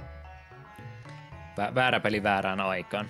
Kyllä. Sitten varmasti ymmärrettäisiin hyvään päälle paremmin, mutta silloin me ei oltu niin viisaita. Sepä. Tuttua pelisarjaa myöskin samana päivänä. Metal Slugin 6. osa oli Japanissa julkaistu Pleikkari 2:lle tänä päivänä SNK Playmore Corporationin toimesta. Edellisistä osista tutut osapuolet joutuu nyt jälleen kerran yhdistämään voimansa uutta vihollista vastaan, ja uutuutena olisi mahdollisuus kantaa 2 eri power-up-asetta yhtä aikaa, tai vaihtoehtoisesti jopa kaverille heittää niistä sitten toisen lennosta. Ja varustuksessa myös lisäyksenä uutuutena Zantetsu-niminen miekka, jolla pystyy noita vihollisprojektiileja blokkailemaan, ja mitä muuta peli kannustaa tekemään, niin mitä nopeammin pelaa, niin sitä enemmän bonuksiakin saa, että highscoreja pelaatessa niin kannattaa myös aika nopeasti mennä eteenpäin. Mulla oli jossain vaiheessa Metal Slugin kanssa semmoinen testailuvimma. Varmaan siihen liittyy, kun ekoja kertoja sitten mameja asennellut koneelleen, niin tietysti Metal Slugit tuli apautteralla ensimmäisenä mieleen, niin olen kyllä aika montaa Metal Slugia matkan varrella kokeillut, mutta en minä niitä toisistaan oikeastaan erota. Minä on kanssa jotain Metal Slugia vähän pelannut, jos tää on ihan kivaa, mutta en ole sen pahemmin perehtynyt. Ilmeisesti kuitenkin ihan mainio pelisarja kyseessä. Tosin tää nyt tää tuleva Tactics kyllä kiinnostaa todella paljon. Et ollut niitä, jotka sanoo, että on pilattu vanha nimi, kun tehdään jotain ihan muuta.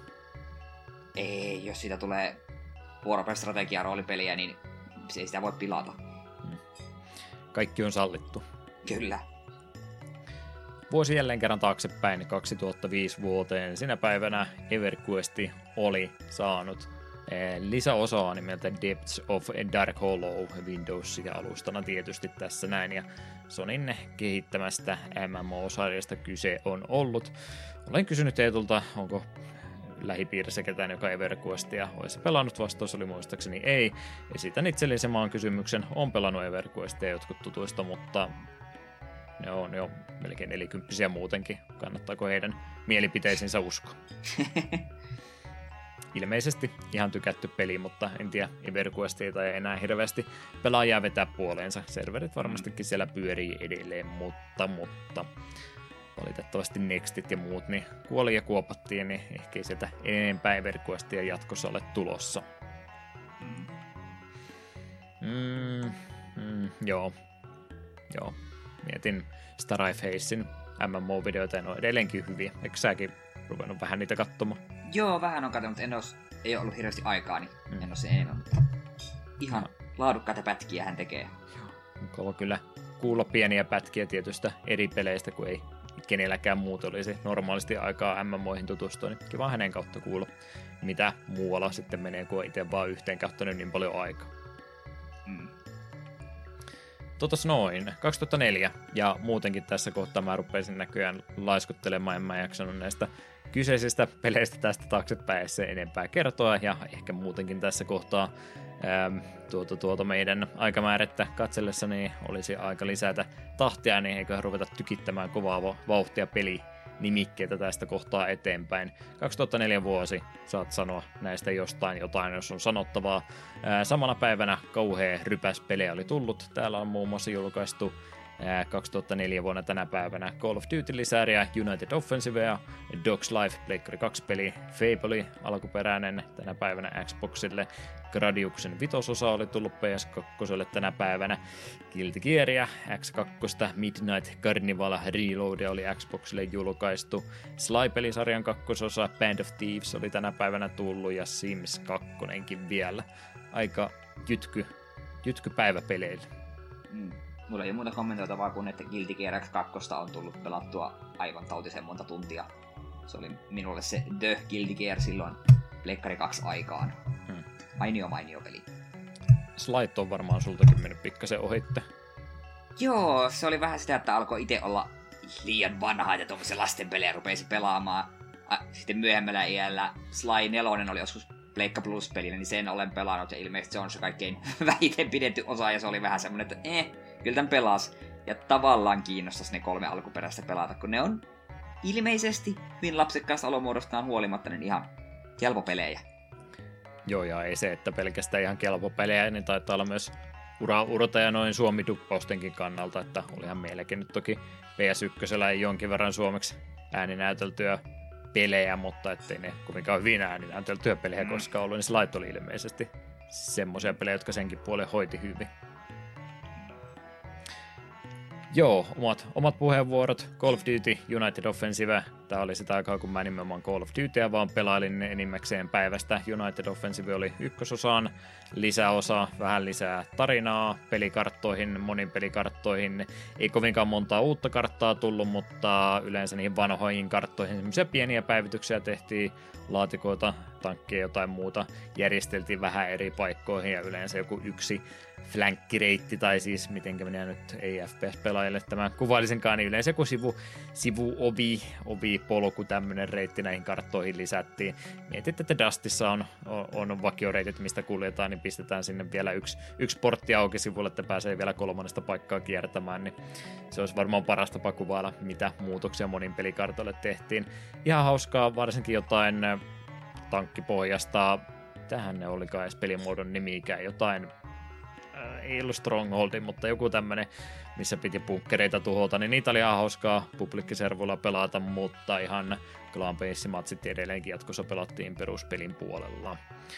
Dogs Life, tälläkin taisi olla suomenkielinen duppi, meillä oli kyseinen peli kotona aikanaan, siskot tykkäsi sitä pelata, minä en ymmärtänyt minkä takia tämä oli heidän mielestään hyvä peli, mutta ehkä minulla on väärä makupelien suhteen. Dogs Lifekin ymmärtääkseni myynyt varsin hyvin.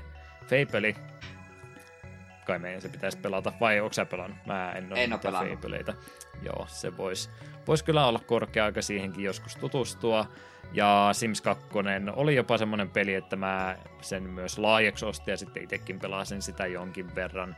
Mä en ole Sims-junaan sillain hirveästi hypännyt mukaan, mutta on ykköstä ja kakkosta joku sen 10 tuntia pelannut ja ihan kivojahan ne on, mutta en mä ole niihin sillain niin paljon elämästäni aikaa upottanut. Sims 2 oli mun mielestä vielä ihan mielekäs peli kumminkin.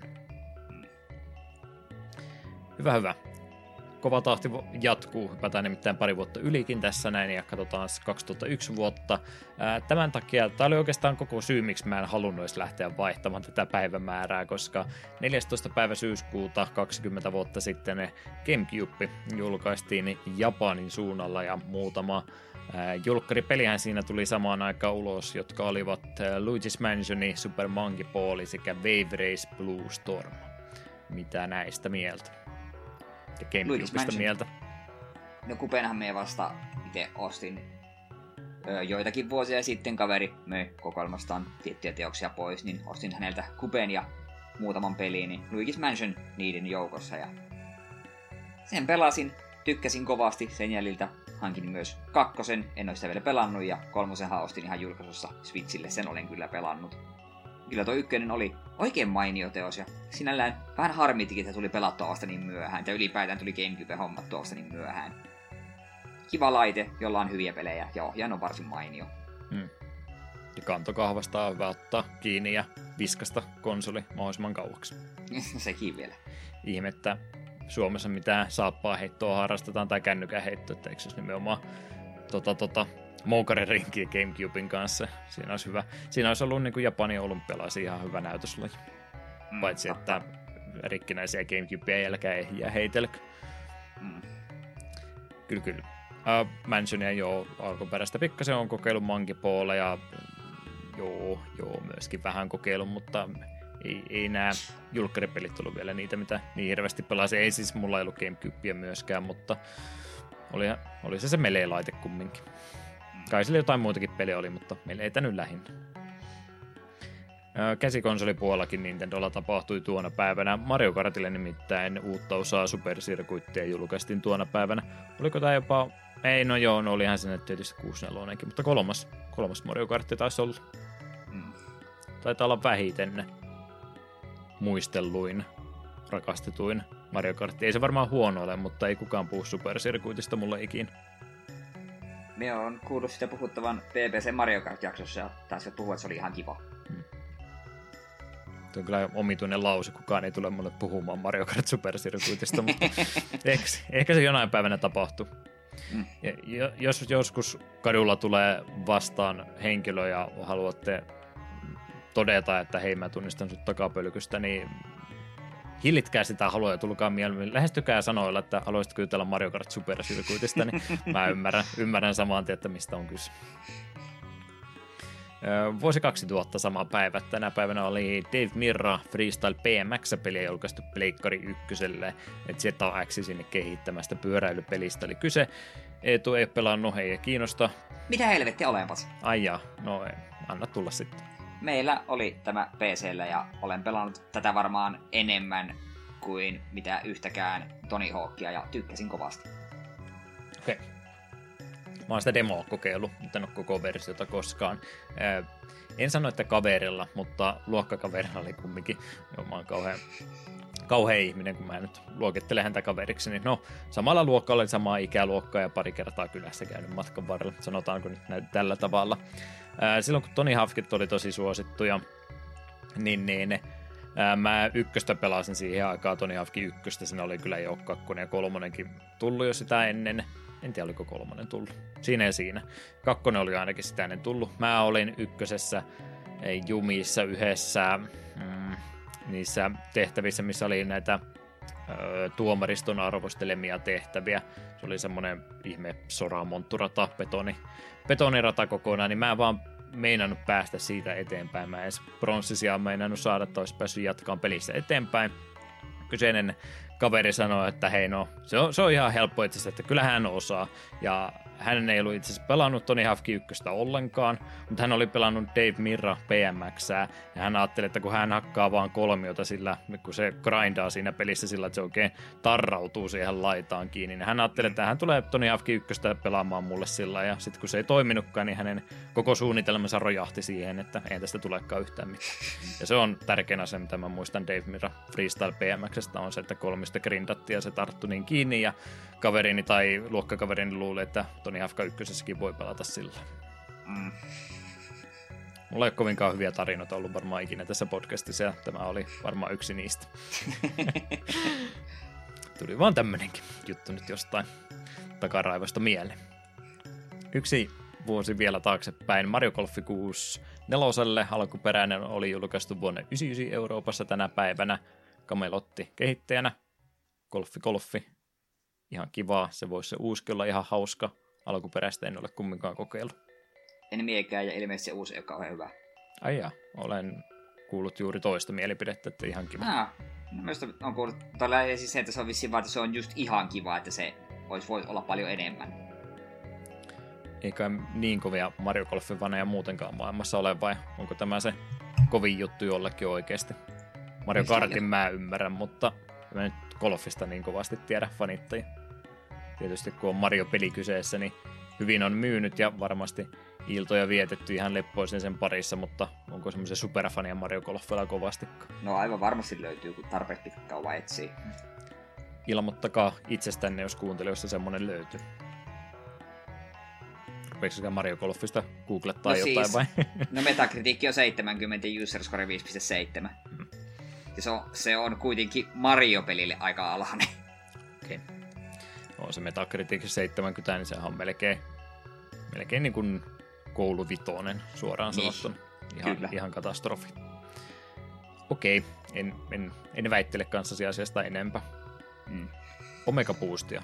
Tiedätkö kyseistä teosta? Pleikkari 1 julkaisu, Polyphony Digitali, eli Gran Turismo-tekijöiden peli. Ei sano yhtään mitään. Okei, okay. Tää on semmonen aina kuin Panzer Dragoonin näkövinkkelistä raiteella lenneillä eteenpäin, mutta mekahahmolla avaruustaustaa vasten ja isoja avaruusaluksia kautta muita mekhoja vastaan. Vähän erikoinen tapaus kyseiseltä pullilta, joka nimenomaan Gran Turismosta tunnetaan, mutta lyhyt, ytimekäs, ihan viihdyttävä toimintapläjäys, vahva 7. Voidaan kokeilla joskus. Joo, okei. Okay. 95 vuonna sitten pysähtyy tällä kertaa aikamatkamme, joka on jälleen kerran kestänyt ihan sopivan tarpeeksi. Clock Tower SNESille oli Japanissa julkaistu tänä päivänä, Human Entertainment siinä kehittäjänä. En ole Clock Toweria pelannut, ja kauhupeli tuolta aikamäärältä niin ei välttämättä enää hirveästi säikäyttele, mutta ymmärtääkseni aika tärkeää, jos ainakin tuolle genrelle on tämäkin ollut. Joo, tuo itse asiassa kiinnostaisi joskus jopa ottaa jakson aiheeksi. Olen joskus vähän videoa katsonut. En pistä vastaan ollenkaan. Jatko-osiakin tämä on tainnut saada useamman kappaleen. Ja porttauksia monille muillekin alustoille. En edes tiedä, onko SNES-versio se alkuperäinen, mutta sitä ainakin monet on maininneet. No niin. Corridors of Time on varmaan luupannut jo toisen kerran ympäri, vaikka mulla pitäisi olla puolen tunnin versio kyseisestä kappaleesta koneellani, mutta jos ei se riittänyt, niin pahoittelut. Se merkki, kun se joutuu laittamaan toisen kertaan alusta soimaan, niin se on aina merkki, että on tuo segmentti vähän venynyt. Mutta mä vähän pelkään, että tämä seuraavakin segmentti saattaa jonkin verran venyä, ja mä taidan sieltä jopa yhden kappaleen tosta ottaa pois. Joku oli yrittänyt käsin piirtää Nintendo tämmöisiä videopelioppaita omalla taiteellansa, ja Nintendo oli ilmeisesti, tai joku osapuoli sanoi, että lopeta sen tekeminen, ja siitä oli vähän keskusteltu. Se uutinen oli siinä käsitelty. Mutta haluatko jostain muista aiheista jutella vähän enemmän? Joo. Pitkään on huiltu remastered-versio vuoden 2010 Alan Wakeista paljastui vihdoin todelliseksi.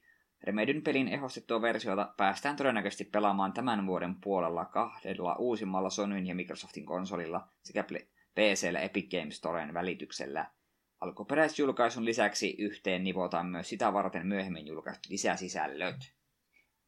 En ole vieläkään Alan Wakea pelannut, ja ehkä tässä vähitellen olisi korkea aika ottaisi vaikka jaksoaiheeksi ennen kuin tuo tulee ulos. Se onkin nyt kyse, että kysymys siinä juurikin, että haluatko se alkuperäisen vielä sitä ennen pelata vai? No mulla se alkuperäinen Steamissa on, niin menin tuossa ostamaan sitä uudelleen. Okei. Okay. En mä halua Alan Wakeista väitellä ihmisten kanssa. Se on hyvä peli. Se on kasin peli, mutta ihmiset tuntuu antavan sille sitten se Suomi lisää vielä senkin päälle ja kuvittelevaa, että se on 9 tai jopa 10 peli, niin mä oikein sille tielle ole ikinä halunnut lähteä. Hyvä peli se siitä huolimatta on. Tykkäsin siitä, kun 12, milloinhan se oli, kun mä sitä pelasin, että ei nyt ihan tuoreeltaan, mutta aika uutena kumminkin. Sitten erikoisempia uudelleenjulkaisuja harrastanut Pico Interactive on jälleen vauhdissa, kun 2 hieman tuntemattomampaa 90-luvun peliä painetaan heidän toimestaan uudestaan. Nämä ovat Jim Power, The Lost Dimension, kehittäjänä Lorixielin kehittäjä Lorixiel, SNES Shoot-mappi vuodelta 1993. Pelistä julkaistaan nyt myös Mega Drive ja NES-versio ja Stone Protectors, Eurocomin kehittämä SNES-toimintapeli vuodelta 1994. Hahmot tunnettiin paremmin samannimisen animaatiosarjan kautta, ja molemmat ovat myös täysin tuntemattomia. Kyllä. Näitähän se on se Pico nimenomaan julkaisu, että harvempi näitä muistelee, mutta kyllä niillekin nyt tietysti paikkansa on. Jos lisenssit jotain kautta saadaan, niin mikäpä minä olen heitä arvostelemaan, että he haluaa näitäkin ruveta painettamaan sitten uudestaan.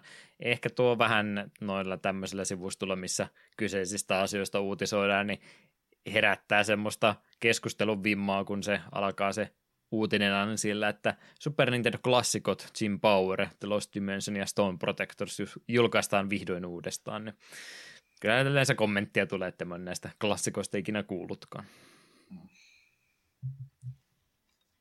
Sitten mennään junan vauhdilla eteenpäin. Ei niin kauan sitten julkaistulle Prini Presents NES Classics-sarjalle tulee jatkoa Vol 2 myötä keväällä 2022. 2 pelin paketista löytyvät julkaisut Makai Kingdom Reclaimed and Rebound, Pleikka 2 2005, ja ZHP Unlosing Ranger vs. Dark Death Evilman PSP 2010. Kokoelma julkaistaan ainakin Nintendo Switchille ja PClle Steamin kautta, ja keräilyversion voi ennakkotilata jo nyt. Makai Kingdomista olen kuullut, se vähän kiinnostaa, ja tuosta jälkimmäisestä niin kuulostaa oudolla tavalla tutulta, mutta en saa päähäni yhtään millainen peli se on, ja haluan heti sanoa, että Dark Death Evilman on ehkä paras paiksen nimi, mitä en ole ikinä nähnyt missään. No on koko muutenkin pelin otsikko kyllä semmoinen, että jo vähän kiinnostuin tässä. En ole vieläkään niitä Prini-pelejä pelannut, kun nehän... Onko ne tullut jos Switchille se paketti, missä ne 2 on? Kyllä kai. Sitä alkuperäinen on tullut ainakin joillekin alustoille, mutta mä en tiedä, Switch tulee taas vähän myöhässä tässäkin junassa. Niin. No, kuitenkin. Niissä pelit on ihan kivoja. Harvapa näihinkään kommentoi mitään, mutta tuntuu olevan, että ihmiset pieni määrä ainakin niitä on pelannut ja tuntui näistäkin uutisoinnista tykkäävän kovasti. Mm. Joo, ei siitä sen enempää. Sitten vielä viimeinen isompi uutinen. Vuoden 2003 PC-peliklassikko Star Wars Knights of the Old Republic on saamassa nykyaikaisen remakein PC:llä ja konsolipuolella ensin Pleikka 5:lla. BioVaren sijasta kehityksen taustalla on Aspyr, joka on aiemminkin ollut työstämässä Star Wars-pelejä sekä niiden porttauksia eri alustoille. Tiimiin sisältä löytyy kuitenkin myös alkuperäisen pelin kehittäjiä. Onko se miten iso häpeä myöntää, että me en ole vieläkään pelannut Kotoria? Eihän se ole, mutta on se isompi häpeä kuin se, että mä sanoin, että mä oon pelannut, mutta loppuun asti, koska... Kuulostaa siltä, että meidän pakko käsitellä tuokin jossain vaiheessa. Tämäkin vielä. No, siinä on kyllä myöskin semmoinen aihe, että uskaltaako siitä mitään pahaa sanoakaan. Se voi olla, mutta vähän pitää provosoida. Joo, mulla oli vähän se ongelma, että kun Star Wars ihan jees kyllä kelpaa. Kun mä en ole niitä, silloin varsinkin, kun mä tuota aikaa kertaa pelasin, niin jälleen kerran, kun enemmän sieltä Japanin roolipelin suunnalta se oma roolipelihistoria on, niin sitten kun pitäisi tuohon muottiin muovautua, niin oli vähän sillä, että tämähän on nyt 80% dialogia vaan, ja sitten jotain ei reaaliaikaista toimintaa kaikesta huolimatta, niin vähän se työnsi sitten luotansa pois. En mä sano, että se huono peli se ollut, mä olin vaan väärät ja jalkineet jalassa lähtenyt sitä pelaamaan, että ehkä nyt vähän sivistyneempänä, niin osaa sen sitä arvostaa niin kuin sitä pitäisikin arvostaa. Mutta edellinen vähän... pelikartta tosiaan kesken jäi. Itsellä vähän sama, että se silloin. Muistan kyllä, että useampi ihminen on sitä kehunut ja yrittänyt todistaa, että hei, tämä on tosi hyvä peli, mutta ei jotenkin, kun japsiropet aina ollut enemmän mieleen, ja vaikka niin kuin Falloutista tykkään, että kyllä länsiropeekin olen pelannut, mutta jotenkin, ehkä se oli jotenkin se, että kun minulle Star Wars on brändinä semmoinen, että se on ihan kiva, mutta emme jaksa siihen uppoutua kunnolla. Että jos olisin todella hurja Star Wars-fani, niin sittenhän tuo Kotoro olisi varmasti uponnut jo silloin paljon enemmän. Mutta tätä oli aika iso yleisö odottanut kovasti, että varsin innoissa oli tästä. Vaikka nyt oli koko projekti on vuotanutkin julkisuuteen. Kyllähän me tätä muistaakseni puhuttiin joskus keväällä jo, että tämmöistä taitaa sieltä niin, tulossa kyllä ollakin, että ei tämä nyt yllättänyt monta enää siinä kohtaa, mutta se, että varmistus tuli kumminkin, niin moni huokaisi helpotuksesta. Pikauutisia meillä olisi myöskin tähän yllättävän retro-rikkaaseen pariviikkoiseen mahtunut. Tässä on siis 2 viikon uutiset muutenkin, että en ottanut edes 3 viikon juttuja, niin siinä mielessä vähän hämilläni olen, että minkä takia niitä nyt tuli näin paljon. No, Gundam-peleistähän me ollaan puhuttu kovastikin. Niitä on niin paljon, että niitä on jopa 35 vuotta yhteensä tehty, ja sinne vuosipäivän kunniaksi Bandai Namco avasi ihan juhlasivutkin tämän pelisarjan kunniaksi, että tuon kyseisen sivuston kautta pääsee jokaisen osaan sitten tutustumaan selaimen kautta paremmin. No, japaniksihan ne vaan ovat, mutta koska tämä oli Gundamia peli, niin pakkohan tämä oli mainita. Aina kun meillä jotenkin Gundam-peli tulee vastaan, niin se on pakko mainita. Syystä tai toisesta. Mä en tiedä, mistä tämä edes alkoi, mutta emme pistä sitä tapaa vielä ainakaan nyt poikki. Kyllä. Gundam-peli retrospektiivi sitten Kingdom Heartsin jälkeen. Ei muuta vai.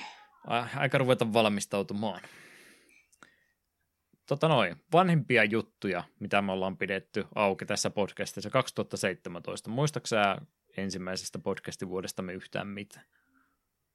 Muistin, että se oli aika haparointia. Se oli ainakin jännittävää. Ainakin vähän aikaa. Se oli jo vähän hankalaa ja harrastamista, mutta varmaan ihan siis ensimmäisten jaksojen uutisotsikoiden joukossa puhuttiin ensimmäistä kertaa polymekanimisesta retrokonsolista, millä piti päästä vaikka mitä kaikkia tekemään, ja sehän oli pitänyt alun perin julkaista jo vuodet sitten, mutta aina se on vaan lykkääntynyt, ja nyt varsinkin ne viimeiset 1,5 vuotta elämästämme on vähän omituista ollut muutenkin, niin jotain lisäsyitä sille saatiin, että miksi se julkaisu venyy, mutta nyt se on ilmeisesti ihan niin kuin oikeastikin. Mä ainakin jonkin verran niitä konsoleita päätynyt sitten ostajillekin asti. En tiedä, oliko odotus sen veroinen, mutta täytyy nyt ainakin mainita, että uutinen, jota me ollaan pisimpään tässä meidän podcastin historiamme aikana käsitelleet, niin se on nyt ainakin jossain mielessä vihdoin viimein saatu päätöksen. Onnea Polymeka-tiimille. Jee! Crysiksen remasterit on myöskin tuossa päivätty, 2- ja 3-osien remasterit siis kyseessä, lokakuun 15. päivä olisi tulossa. 1 remasteri olisi kiva pelata, mutta kun olisipa näytöohjaimilla pelata. Ja isoin huhuiltava uutinen, joka ei vielä oikeasti perustu mihinkään muuhun kuin huhupuheisiin ja johonkin lähdekoodin kaiveluun, niin oli tämmöinen, että Game Boy sekä Game Boy Colorin pelejä vähän huhuiltaisi, että ne olisi Switch Onlinelle tulossa, mikä on uutinen joo, mutta eikös ne vähän huhuilu, että Nintendo 64 ja GameCube-pelejäkin olisi tulossa ja eipä silläkään mitään ole tapahtunut, niin en minä hirveästi painoarvoa tällekään uutiselle vielä laittaisi. Odotellaan, jos ne tulee vähän... Joo, minä toivon, että Switch Online laajenee konsolilta pikkuhiljaa, mutta vaikea hirveästi innostua Game Boy ja Game Boy Color-peleistä. On siellä joukossa jotenkin ihan kivoja kiinnostaa, mutta jos silloin Game Boy Advance olisi vaikka mukana, niin se olisi aika hieno veto ja tällaista villiä teoriaa tuolla PVCn puolella. NK heittikin, että olisihan se aika kova juttu, jos GBA tulisi mukana ja sitten yhtäkkiä juuri ennen Metroid Dreadin julkaisua, niin olisikin kaikki Metroidit pelattavana Switchillä, niin kuin nämä pääsarjan Metroidit, niin se olisi kieltämättä aika kova temppu, mutta en pidättelisi sen suhteen henkilöstä, en jaksa uskoa. Ja me oikein muuten niin keksitte, mitä me Game Boy ja Game Boy Colorin puolelta haluaisin sinne pelattavaksi. Tämä on nyt varmaan se, no ei tämä ole syy, minkä takia tätä ei tule tapahtumaan, mutta noin kun miettii Game Boyn ja Game Boy Colorin, ne, mitä nyt valtayleisö noista konsoleista tai käsikonsoleista muistaa, niin oliko ne niille vaan Teterissä Pokemon-koneita? Et siis siellä on hyvää pelattavaa, paljon semmoista, mitä mekin ollaan ikinä pelattu, kun emme niitä nimeltä tai muuten tunnisteta, mutta se kun tuommoinen julkaistaan ja siellä huomataan, että Game Freak ei ainakaan meille ilmaiseksi Pokemoneja, niin mä vähän veikkaan, että sinne matto viedään alta samaan tien valtaisalta.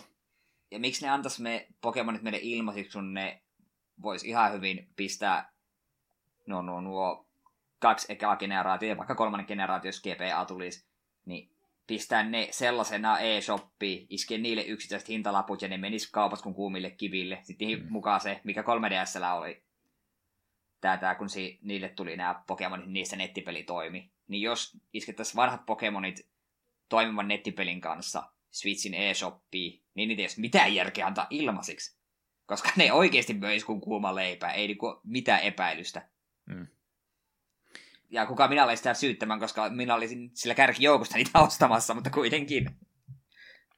Niin, se kun se toimivuus sinne ainakin ensin saataisiin pohjalle, niin sekin jo auttaisi kovastikin. Ja sehän helpottaisi Nintendo-elämääkin kovasti, kun niillä olisi se optio ruveta niitäkin sitten julkaisemaan, niin siellä on kumminkin Game Boylla sekä Game Boy Colorilla ja sitten shovelwarejakin aika paljon, mitä sitten täyttää niitä julkaista. Hei, täällä tulee taas ilmaisia päivityksiä Switch Onlineiksi, ja tässä on 6 peliä, jos te olette ikinä kuulleetkaan mitä.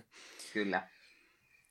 Mutta toivottavasti näin tapahtuu, mutta olemme oppineet, että ei kannata nyt vielä hirveästi hengitystä pidätellä tässä kohtaa. Mm. Jep. ROM-hackingin jutut voitaisiin vielä tähän keskivaiheen jälkimmäiselle puoliskolle heittää ilmoille. Yksi ROM-hackikin oli joukossa jälleen kerran puoliksi ROM-hackia puoliksi fanikäännös, mutta IS 3:sta oli Plombo-niminen ROM-hacking-sivuston käyttäjä Reneval-nimisen projektin julkaisut Sega Mega Drivelle tai sen porttauksesta Ys 3, eli Wanderers from Ys-pelistä korjattakoon.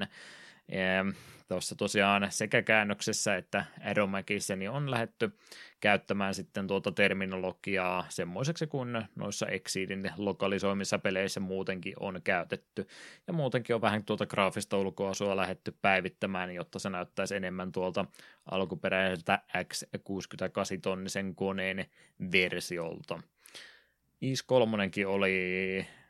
Hetkinen, oliko se 3. vai 4, jolla oli se omituisuus, että on niinku 2 IS-3 tai IS-4, kumpi osa se nyt olikaan, mutta 2 eri kehittäjää julkaisi ne apaut yhtä aikaa. Et mä muistan, oliko se tämä skenaario kyseessä, mutta tämäkin ymmärtääkseni sitten noissa myöhemmissä päivityksissä niin on käytännössä remasteroitu jo jollain eri nimikkeellä, mikä varmaan minun pitäisi IS-ja pelaaneena ihmisenä muistaa, mutta en ole valitettavasti tätä alkuperäistä versiota siitä koskaan pelannut. Oliko Outin pelkana, olisiko se ollut se, mikä oli se päivitetty versio tästä? Joku niistä kumminkin. Lisää isiä elämään, se olisi myös ihan mukava. Pari fanikäännöstä ihan perinteistäkin siellä joukossa sitten oli. Osaisitko Eetu niistä jotain mainita? Joo, ensimmäisenä täällä on Metal Slayer Glory, Famicomille julkaistu seikkailupeli vuodelta 1991. Peli on Hall Laboratorin kehittämä ja julkaisema sekä manga-artisti Yoshimiru Hoshin suunnittelema ja kuvittama. Peli sijoittuu vuoteen 2062, jolloin ihmiskunta on asuttanut kuun ja perustanut useita avaruustukikohtia. Tarinan keskiössä on mekaanikko Tadashi ja hänen tyttöystävänsä, jotka löytävät hylätyn mekhan, jonka muistissa on varoitus maata uhkaavasta tuhosta. Pelin taidetta luodakseen kehitystiimi käänsi manga-artistin kuvituksen pikselimuotoon, jonka hitaudessa johtuen pelin kehitysprosessi venähti 4 vuoden mittaiseksi. Kääntäjinä F-Kansil ja Hörsaki. Jeesus, nämä on vaikeita nämä käyttää nimet. Jos oli FC ja chill, full combo ja chillausta. Ehkä. Eli Guitar Hero -pelaaja hänkin. Metal Slayer Glorysta olen kyllä monesta retropeliharrastuspodcastista, showsta tai muusta kuullut, että onpas ollut iso peliprojekti siellä aikana, olisipa hauska, kun tämän saisi joskus lokalisoitua ja siinähän sitä olisi. Vihdoin ja viime. Molemmat innostuttiin kumminkin tuosta juonikuvauksesta niin kovasti, että Ei muuta kuin pelaamaan. Kyllä. Sitten vielä Mirrors, PC 8801 julkaistu visual novelli, jonka kehitti Soft Studio Wing ja käsikirjoitti Hiroyuki Kitahara. Peli kertoo tarinan David Lastleystä, Eleno Visio-nimisen bändin laulajasta, jota todentuntuiset paineet ovat vaivanneet viime aikoina. Yhteen valmistautuessa Euroopan kiertoille unet alkavat muuttua entistä painostavammiksi, kunnes ne muuttuvat todellisiksi. Pelin kääntänyt Nebulous Translationin takaa löytyvät Cybermind, The Majin Senki ja CCC Mar. Visuaalinovelleja varmasti kovastikin on tullut ja millään niitä ei ikinä tulla englanniksi kääntämään, mutta yksi siitä ainakin lisää. Hämmentää, kun katsoo pelin kuvakaappaisten perusteella. Tämä on niin kuin... Miten tämä nyt sanoisi? Vähän niin kuin valokuvia tai tälleensä. Niin kuin realistisia valokuvia huonon filterin läpi.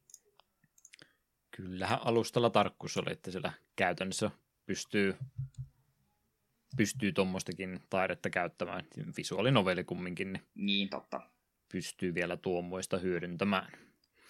Vieläkään ei ole visuaalinovellia muuten käsitelty, että ei muuta kuin sitäkin suunnittelemaan, että mikäs me kaikista klassikkoteoksista valitaan sitten. Jeps. No niin, meillä on tämä osio käsitelty. Paljon siinä tavaraa olikin, ehkäpä ensi kerralla pikkasen vähemmän. Emme tiedä, emme me voi näihin vaikuttaa, paitsi sillä, että jättäisimme jotain mainitsematta, mutta sitten kun joku toinen kertaa niin paljon vähemmän, niin sitten se tuntuu pahalta, jos me jätetään jotain mainitsematta. Meidän täytyy käyttää se materiaali, mitä meille tarjotaan. Kyllä. Jeps. Pieni musiikkipreikki, rauhoitutaanpas hetken aikaa ja ruvetaan sitten pureutumaan meidän tämän jakson pääaiheeseen paremmin.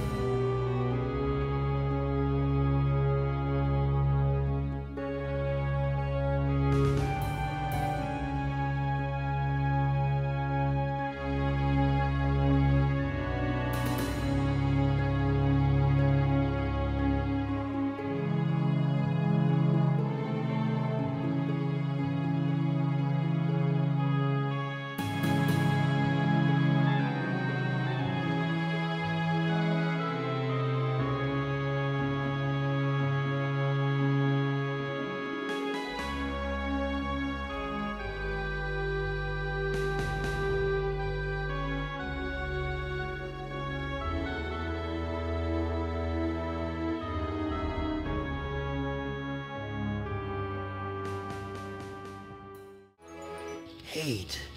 Let me tell you how much I've come to hate you since I began to live. There are 387.44 million miles of printed circuits in wafer-thin layers that fill my complex. If the word hate was engraved on each nanoangstrom of those hundreds of millions of miles, it would not equal 1/1-billionth of the hate I feel for humans at this micro-instant. You hate. Jakso numero 121 ja jakson pääaiheesta sitten olisi aika ruveta keskustelemaan kahdestaan. I Have No Mouth and I Must Scream on kyseisen pelin nimi, mitä tänään käsittelemme, ja Eetu oli valinnut jakson aiheen tällä kertaa. Milläs tavalla olet peliin tutustunut, mistä siitä kuullut, tai mitenkä tämä idea nyt ylipäätänsä mieleesi juolahti? Tämä peli on mun mielessä ollut jo vuosia. Joskus vanhassa Pelit-lehdessä oli tästä arvostelu, ja tämä pelin nimi oli jotenkin niin mielenkiintoisia jo silloin mieleen. Ja silloin jo vähän silmäilee, että mikäs tämä tämmöinen peli on.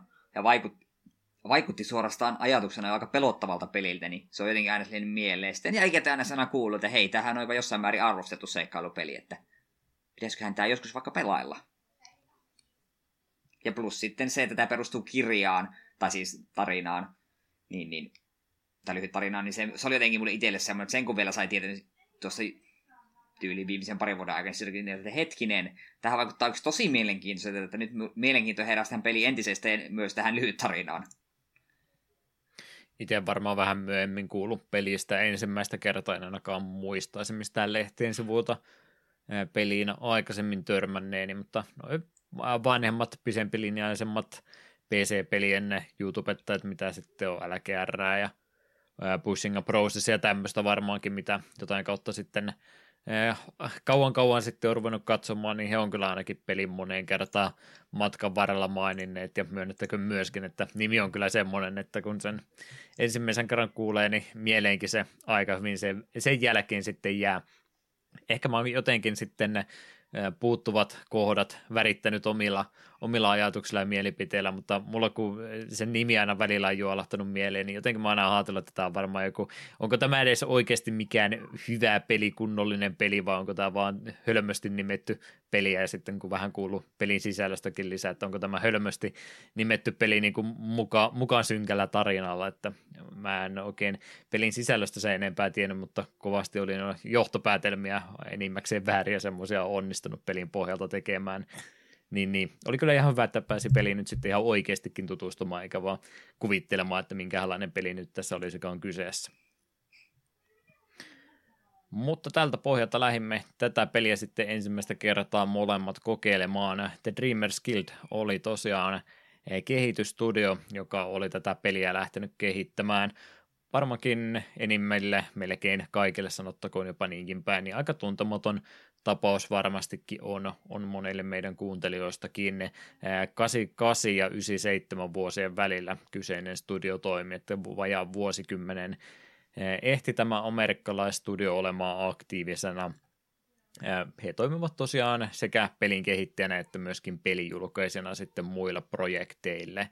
Ja mikä heidän tämmöinen perusperiaate, kulmakivi heidän suunnittelupohjallaan oli, että heillä oli aika vapaata tämmöistä puhetilaa annettu heidän työntekijöillensä, että he kyllä äänestivät aika hyvin ja reilusti siitä, että minkälaisia projekteja he haluaisivat sitten lähteä tekemään, että ei mitään lisenssipelejä varsinaisesti. No, tietyllä tapaa voisiko tämä lisenssipeliksi mainita, ei välttämättä, mutta muuten niin ei mihinkään tämmöisille helpoille tai sanotaanko, että vähän rahakkaammille teille koskaan oikeastaan lähteneet, että aika pienemmän puolesta projektia tuntuu koko heidän tuolta työhistoriansa joukosta löytyvä, ja tämä varmaankin on se parhaiten tunnetuin peli, joita he sitten olivat tuossa elinaikanaansa julkaisseet.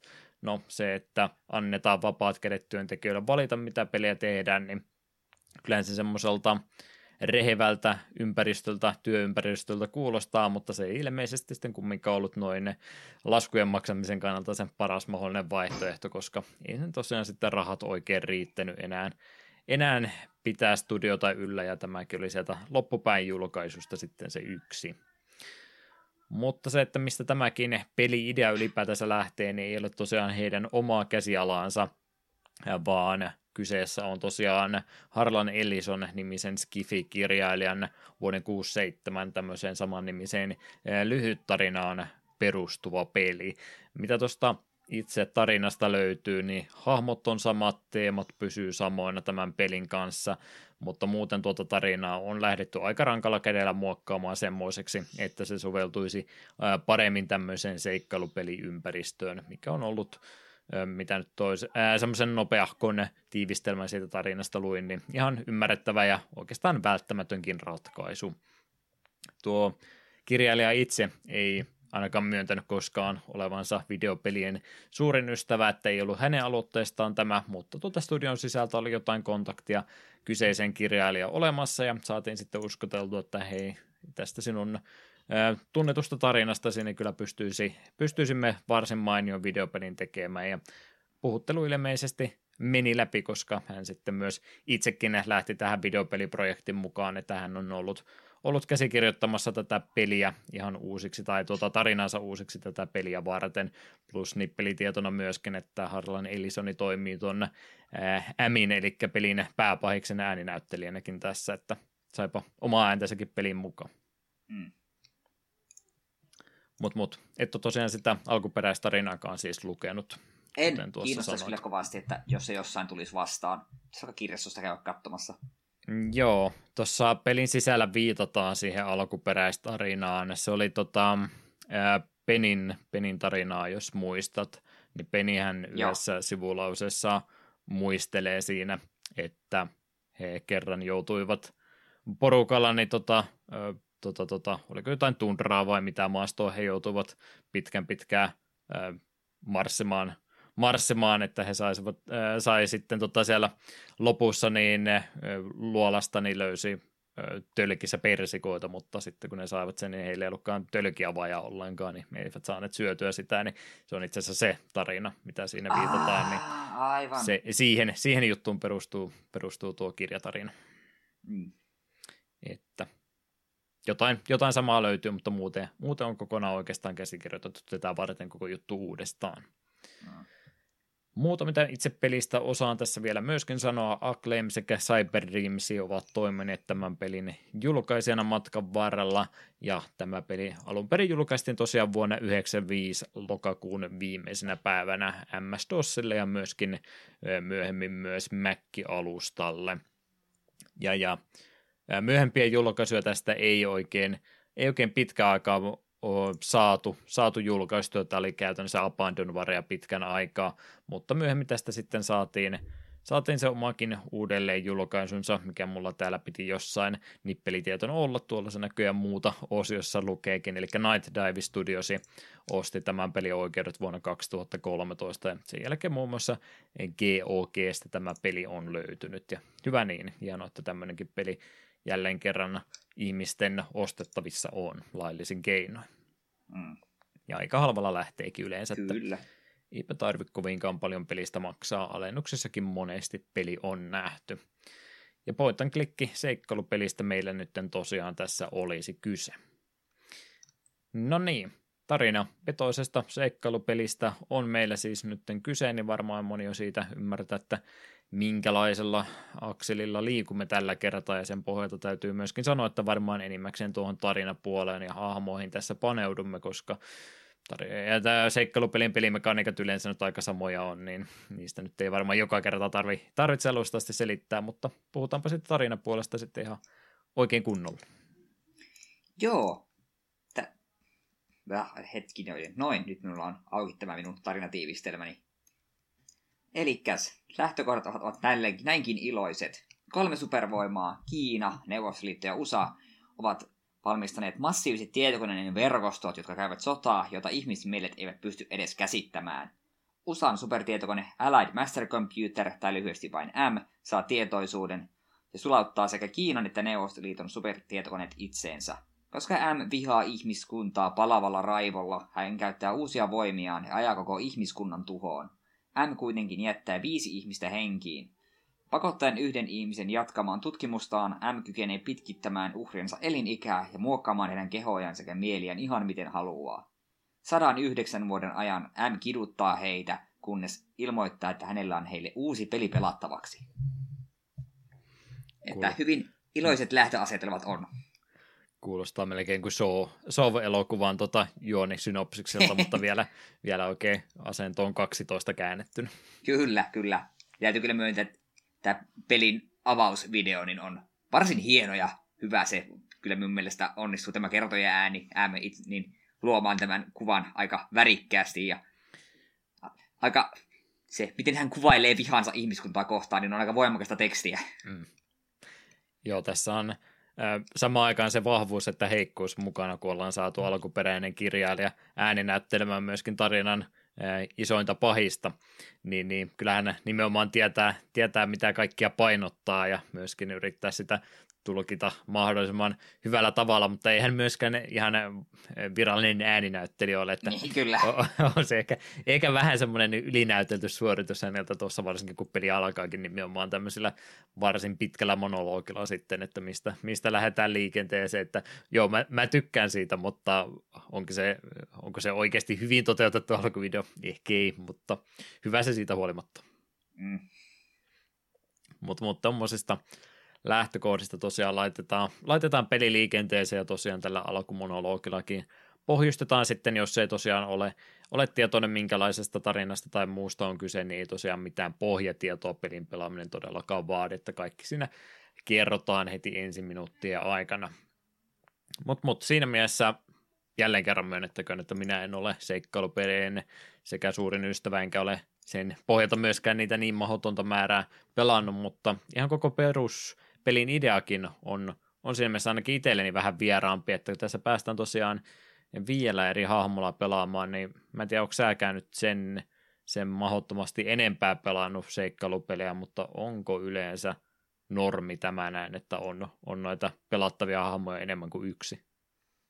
Ei minun mielestä. Yleensä ne kuitenkin on silleen, että sulla on se yksi hahmo, ja jos hahmo vaihtuu, niin se peli määrittelemä hetki, että okei, nyt tässä kohtaa sinun kuuluu pelata tällä hahmolla ja suorita tämä osio, että homma jatkuu toisella. Kun taas tässä pelihän tarjoaa sinulle, siellä saat pelata näillä 5 hahmolla heidän osuuntansa ihan siinä edessä, missä itse haluat.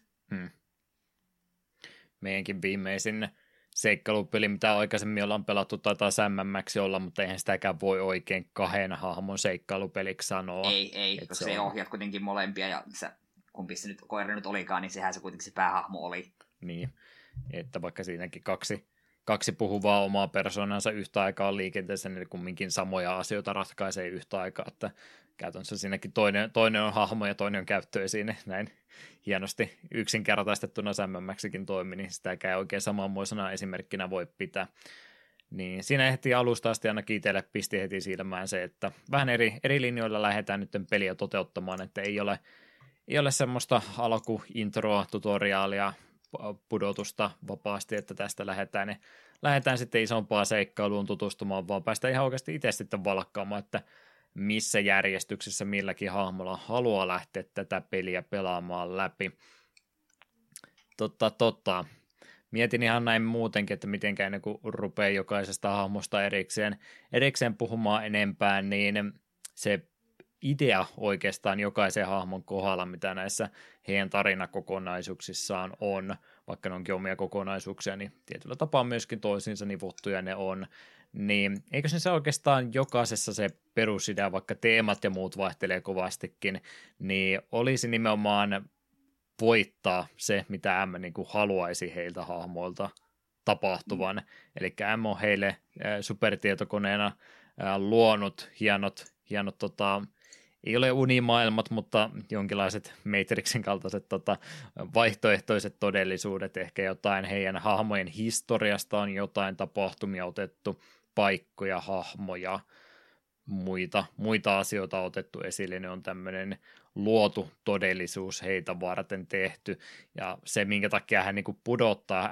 nämä hahmot näihin paikkoihin, niin hän ei oikeasti edes uskokaan, että ne niin kuin pystyisi päihittämään, niin se ei ole niin semmoista, tietyllä tapaa niin se ei ole oikeaa ratkaisua niissä, vaan se oikea tapa, miten ne päihitetään, niin ne pitäisi läpäistä sillä tavalla, niin kuin M ei uskoisi, että nämä hahmot pystyisivät niitä menemään läpi. Kyllä.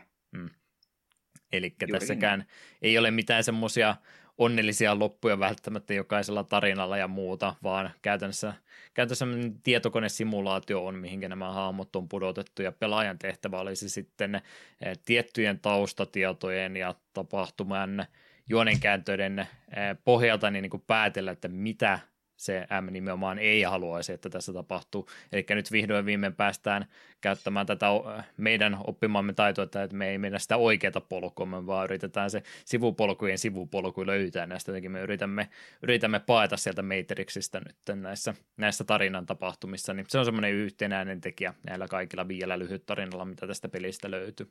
Kyllä. Mutta siltä pohjalta tosiaan jokaiselle hahmolle on semmoinen oma tiivis kokonaisuus luotu, niin voitaisiin oikeastaan ihan jokaista hahmoa jonkin verran puida läpi. Ei nyt ruveta ihan kaikkia spoilaamaan, varsinkin kun nämä kokonaisuudet on suht lyhyitä, mutta siitä huolimatta, kun tämä on niin hahmovetoinen peli kaikesta huolimatta, niin mielestäni on ihan aiheellista jokaisesta hahmosta puhua jonkin verran, niin saat vaikka valita ihan vapaassa järjestyksessä, että mistä haluaisit ensimmäiseksi jotain mainita. No minä aloitan Nimdogista, koska se oli ensimmäinen hahmo, kenellä minä pelasin. Siitä mun oli pientä käsitystä, mitä se minkälainen tämä hänen tarinasta tulee olemaan, niin siksi halusin sen heti ensimmäisen nähdä, että miten tämä nyt tapahtuu.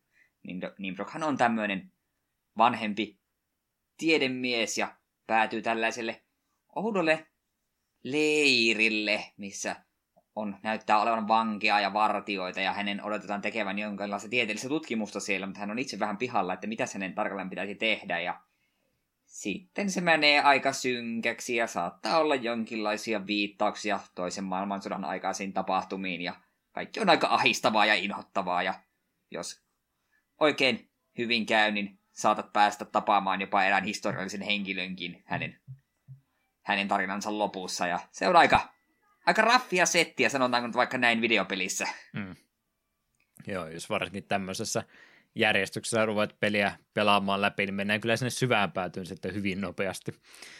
Että on ihan oikeasta elämästä sitten otettu tosiaan esimerkkiä mistä lähdetty inspiraatiota sitten hakemaan.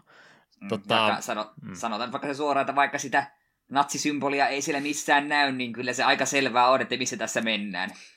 Ruskeita sotilasuniformua ja hihamerkkiä päällä ja rynnäkkökivääriä selässä ja piikkilankaa aidattua maastoa ympärillä ja muuta, niin joo. Pointti jälleen kerran yksi nippelitieto tähän kohtaan, niin tätä peliä ne ei ole Saksassa julkaistu. Ja jostain kummallisesta myöskään ei sitä Ranskassa myös, mutta se, että sitä ei ole Saksassa julkaistu, niin joo, se nyt ei ole iso yllätys. Se, että tämä peli yrittää vielä niin kuin kaikesta huolimatta olla sitten mitään Saksaan viittavaa, kaikesta huolimatta, vaikka Nimdogilla on muutenkin vielä saksalainen aksentti kaiken hyvän lisäksi vielä, niin siitä huolimatta ne ajattelee, että no ei ne varmaan tajua, että tässä jotain natsi-Saksan juttua käydään läpi, niin yrittäköhän ne ihan oikeasti ajatella, että kyllä tämä Saksassakin julkaistaan tämä peli, että ihan turhaan ne on yrittänyt kyllä kiertää, kyllä nyt tämä olisi pitänyt ymmärtää, miten tässä tulee käymään. Joo, ja sitten kun Mengele mainitaan nimeltä useammankin kerran, niin se on vähän silleen, että ei tämä ehkä olisi mennyt läpi, ei mitenkään. Kylläpä vain, että vähän turhaan sensuuria siinä mielessä, että ei ole kunnolla kumminkaan sitten sanota, mitä tällä ajetaan takaa, mutta no joo, eiköhän tämä nyt kaikki ymmärtänyt heti ensi ruudusta alkaa, että mihinkään meidät nyt sitten oli siinä pudotettu. Kyllä, ja se on tosiaan aika hurja chapteria. Se oli tavallaan ihan hyvä tapa aloittaa tämä peli. Joo, se on myöskin ainakin 4 hahmoa yhdistävä tekijä tässä pelissä on, että näähän meidän pelattavat hahmot, niin en nyt voisi sanoa, että nämä on missään tapauksessa hyviä ihmisiä. Ei täysin pelastuskyvyttömiä tai semmoisia, niin ettei heillekin voisi jotain tarinankaarta kehittää, millä heistä saataisiin vähän ehjempiä ihmisiä, mutta semmoinen yksi kantava elementti tässä pelissä kyllä joka hahmon kohdalla tuntuu olevan, että on jotain luurankoja siellä kaapeissa, ja Nimdogilla varmaan on näistä viestäni selvästikin isommat luurangot sitten olemassa. Nimdog on tosiaan hahmona, hän ei siis muista enää omaa nimeänsäkään, että se on ja Ämin antama nimi hänelle, millä hän sitä puhuttelee, niin Nimdog on myöskin vanhin hahmo, mitä tästä pelistä löytyy. Ja sekin oikeastaan on sitten tämän hänen osuutensa idea siinä, että hänkään ei niin kuin ainakaan myönnä muistavansa näitä asioita ollenkaan. Onko tämä sitten jonkinlaista trauman käsittelyä, että ei halua puhua näistä ja kieltää että tämmöisiä olisikaan ikinä tapahtunut, vai onko jotain dementtiä ehkä taustalla, että ei ole ihan aikuista oikeasti muista, mutta tuo hänen kampanjansa tuntuu muutenkin olevan tämmöinen, että hän niin kuin itsekin vasta ekaa kertaa havahtui, että olenko se minä oikeasti tässä, että onko tämä jotain Ämin luomaa hallusinaatiota vai onko tässä nyt oikeasti minä ollut näiden kaikkien kauheuksien takana. Mutta ehdottomasti synkkä settiä kyllä tuosta Nimdogin osuudesta heti löytyy, jos tätä järjestystä rupeisi käymään läpi. Itse olin vähän tyylisempi ihminen jälleen kerran Eetu valkkailee jo itsellensä mielenkiintoisimmat hahmot sieltä joukosta, niin mä hyppäsin sitten vasemmalta alkaen järjestyksessä kaikki hahmot läpi, niin itse otin tuon Korristerin sitten ensimmäisenä pelailuun. Korrister on keski-ikäinen, ehkä keski-iänkin on ylittänyt mieshahmo, joka tuossa sitten herää aika ankeasta ympäristöstä, jonkinlaisesta menopelistä. Hän havaitsee itsensä huomaavan, mikä on kyllä semmoisen kuntoon jätettykin, että siellä ei kyllä mitään ihmiselämää muuta ainakaan elävää semmoista tällä hetkellä ole, että verilammikkoja ja kaikkia muuta kyllä ympärillä joo, mutta muuten semmoinen metallinen rakennelma hänellä siellä ympärillänsä, ja siinä sitten kun vähän pääsee ympäristöön paremmin tutustumaan, niin jonkinlaisesta ilmalaivasta siinä sitten Korristerin tarinassa huomataankin, että semmoisen kyydissä ollaan, ja mikä parasta, niin sydänkin puuttuu koristerilta kokonaan ja tuo hänen sydämensä on sitten tuo ilmalaivan keulaan isketty kiinni ja se sitten symbolisoi sitä, että johonkin tämä ilmalaiva nyt on täällä pilvien keskellä lentämässä ja johonkin koristerille tärkeään paikkaan siellä sitten oltaisiin menossa.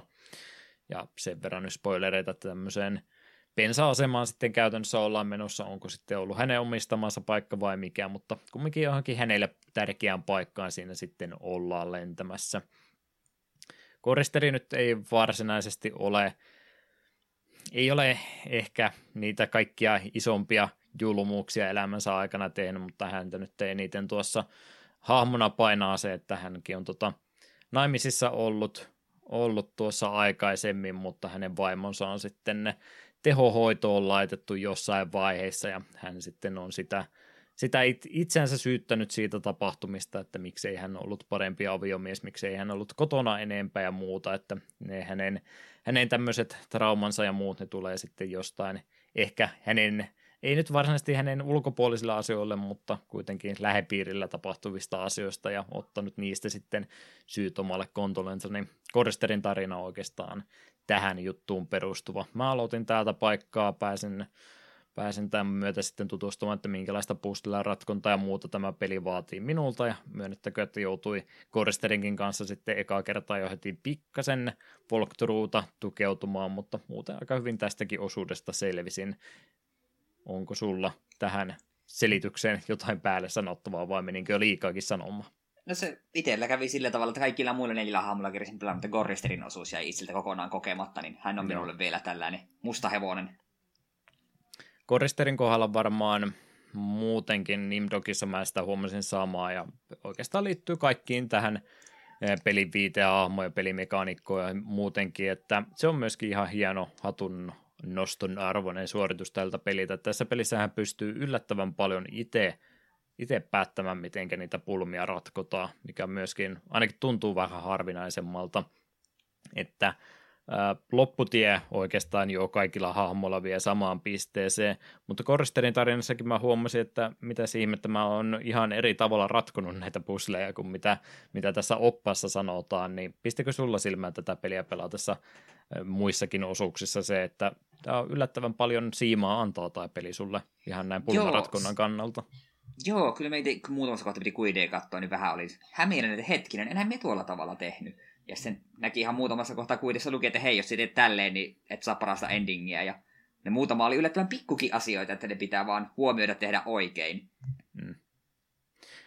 Joo, se on, oot siinä mielessä oikeastaan on sillä niin kuin hyviä loppuja näille hahmoille olemassa. Aika pieniä hyviä asioita, mutta parempia loppuja käytännössä on olemassa noille hahmoille, niin joo, niillä valinnoilla on jonkin verran vaikutusta pelin loppuvaiheita varten varsinkin olemassa, mutta noi pystyy periaatteessa siis läpäisemään silläkin tavalla, että sä et välttämättä kaikkia puzzleja sä ratkaisekaan, niin mä tykkään kyllä siitäkin kovasti, että tuo peli antaa sitten armoa, että sun ei just sitä asiaa, mitä pelin kehittäjä on halunnut, että sä tässä nämä asiat tässä järjestyksessä teet, niin joitain asioita pystyy oikeasti skippaamaankin tässä, ja se ei loppuviimein myöskään rankaise sitten missään myöhemmin. Se on hyvä toki, jos pystyy kaiken mahdollisen pelissä tekemään ja näkemään, mutta ei ole pakko sitäkään tehdä, niin hieno asia sekin helpottaa tämmöistä vanhojen seikkailupelien pelaamista kovastikin, kun tiedetään kumminkin, mitä kaikkea siellä on matkan varrella ollut, ja kaikki pelit ei todellakaan näin reiluja ole ollut pelaajaa kohta. Jep. Siihen asiaan pikkasen liittyen, niin mikä on käyttöesine jokaisella hahmolla, joka heidän inventaariostaan löytyy ensimmäisenä? Apua, minun sitä esineen nimeä, mutta joku ihme tietolähde se oli, missä sai luettua asioita. Psyykeprofiili oikeastaan, psych-profiili sen nimi. Joku sinnepä joo. Mm. Mä en tiedä, tutkitko asiaa sitten se enempää, mutta oliko siitä mitään hyötyä? Mie en oikein tiedä. Mie välillä sitä selasin, tai välillä oliko se avasi, se aukesi eri kohdasta ja sillä luki eri asioita, mutta mie en varsinaisesti niinku keksinyt, että onko tällä jotain merkitystä jonkun puslen kannalta. Joo, mitä vinkkisysteemejä tässä pelissä ei ole semmoista, mitä nykyiseikkailupelit on sitten halunnut laittaa joukkoon, mutta sen pitäisi niin kuin periaatteessa olla tämän pelin vinkkisysteemi. Elikkä mä oletan, että sunkin vastaus tähän näin on sama, että vinkkisysteeminä se ei ollut kovinkaan hepponen tai häppönen. En kyllä kertaakaan nyt yritti vinkata mulle mitään. Joo, siellä siis niin kuin vähän annetaan semmoista osvitta, että mitä sun pitäisi ehkä ajatella, mutta ne on aika usein, mitä siitä kirjasta ne vinkit löytyy, niin ne on kyllä niin ympäripyöreitä lausahduksia jostain Macbethistä tai muusta otettuna, että ne on vähän ihan liian ympäripyöreitä vinkkiä, mitä se antaa. Että joo, sen pitäisi sen kirjan, niin mikä jokaiselta hahmolta löytyy heti alusta asti, niin olla tämmöinen vinkkisysteemi pelissä, mutta ei sitä kyllä oikeasti juurikaan mitään iloa sitten ole. Mm. Ja mikä siihen myöskin sivullisesti liittyy, haluaisin nyt mainita tämän näin, kun onhan kokonaan, niin pelissähän on siis helttisysteemikin olemassa tietynlainen. Ja se vinkkisysteemi, tai tuon vinkkikirjan käyttäminen vähentää sun elämäpisteitä. Missään se peli ei kerro, että sulla on elämäpisteitä olemassa, mutta välillä kun näet tuolta käyttöliittymän kautta siellä vasemmassa alakulmassa, niin tuo hahmon kasvot on laitettu ja siellä välillä saattaa jotain ilmeilyä ja muuta tapahtua, niin hahmo ottaa käytännössä vahinkoa, kun hän tätä omaa profiiliinsa lukee sen kirjan kautta, mikä on vähän erikoista, että sä otat vahinkoa, jos sä yrität vinkkiä pelissä käyttää. Tämä on vähän tämmöistä piilotettua pelisuunnittelijaa, koska sä et varsinaisesti tiedä, että se on mikään vinkkisysteemi se kirja ainakaan. Ei sitä semmoisena meinasi tulkita, ja sitten tämä helttisysteemi kanssa, niin sitäkään oikeastaan missään kerrota, se vaan on olemassa. Okei, minä vähän ihmettelinkin, että välillä kun asioita etenee, kun asioita ratkottuu, niin tämä sun hahmon pärstän takana oleva väri niin kuin vaihtui. Se muuttui niin kuin just tummasta vihreämmäksi, ja sitten hahmon saattoi muuttua hymyilevämmäksi tälleisen. Niin. Me vähän ihmettelinkin, vihjaako tämä, että mä oon nyt oikealla reitillä good endingiin vai mitä tämä on, mutta tässä oli kiva helttisysteemi. Joo, kyllä se siihen liittyy, että jos siellä tulee sitä valkoista taustaa ja virnettä tai muuta, niin yleensä oot jotain kriittistä tehnyt, että se tarina etenee eteenpäin tai välillä. Sitten kun tulee sitä säikähtäneen näköistä juttua, niin sekin voi olla semmoinen pakollinen juttu, että sitä ei välttämättä voi välttää, tai sitten välillä voi tehdä vääriäkin tapoja ratkaista asioita, niin siitä tulee myös tämä tämmöinen säikähtänyt kasvo, ja siitä sitten vähän vahinkopisteitä ottaa tämän pelin kirjanpidon mukaan. Mm. Mutta nämä tämmöiset mekaniikat tuosta pelistä halusin myöskin tässä kohtaa mainita, kun ne minun mielestäni tuohon koristeriinkin sopii varsin mainiosti. 3 hahmoa lisää on vielä olemassa. Kenestä muusta haluaisit mainita ja mitä?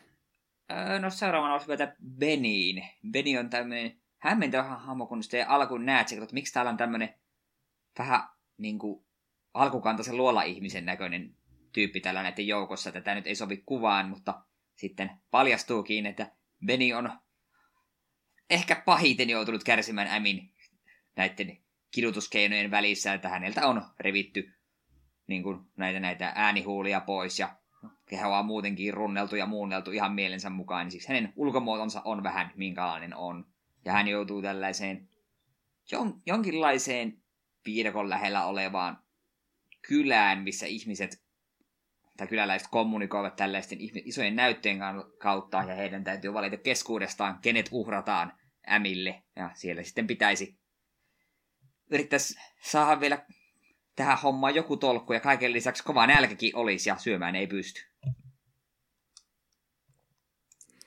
Beni ei varmaan myöskään siellä hyvistä ja pahista joukossa, niin ainakaan hyviksiksi hänen oikeassa elämässä ei hirveästi lähtisi häntä viemään.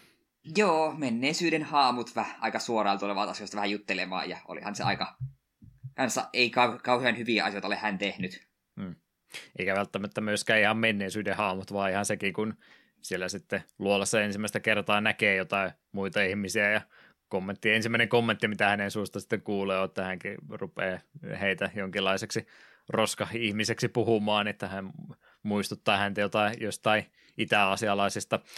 Onko tässä sitten jonnekin Vietnamin sotaan vai korealaisiin vai mihinkä heitetty viittausta, mutta että vihdoinkin kun suoja ja muuta saa, niin saman tien sitä kumminkin tämmöinen aika vahva rasistinen heitto sieltä tuleekin hänen suustansa, että jotain tukien nostajiahan nämä ovat, ihan pohjasakkaa tämäkin on, että hän on niin paljon parempi ihminen, vaikka oikein enää ihminen meinaa ollakaan.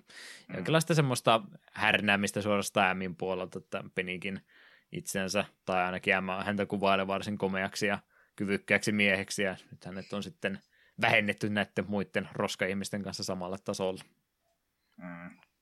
Joo, Penny-hahmo on varmaan muutenkin on aika paljon lähetty muokkaamaan tai ainakin jätetty vähän sellainen avoimemmaksi.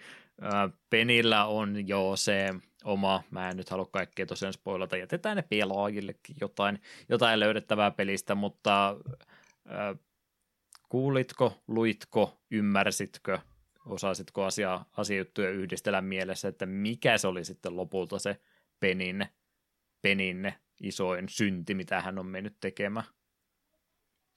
Aukeniko se sulle ollenkaan? Minulla on käsitys. Mm. Okei, tai no se varmaan se teko kyllä varmaan siitä selväksi käy, mutta se motiivi sille niin ei välttämättä ole. No motiivista, niin sitä en ihan täysin saanut. Joo, sitä pelintekijät vähän jälkeenpäin harmitteli, että he olisi ehkä pitänyt pikkasen vahvemmin ottaa siihen kiinni. Tämä tulee varmaan sieltä lyhyt tarinan puolelta sitten paremmin esille, mutta ne oli sitten sitä pikkasen niin kuin jättänyt kokonaan käsittelemättä tässä näin, mikä nyt on ihan sallittua, koska pelintekijä tai tarinan tekijä itse lähti käsikirjoittamaan tätä uudestaan, mutta yksi semmoinen elementti tästäkin oseesta oli periaatteessa pudotettu, mä en sitä nyt lähde tässä avaamaan sen enempää, mutta mainittakoon ne tulee vaikka tuossa välisegmentissä sitten, jos häntä kiinnostaa.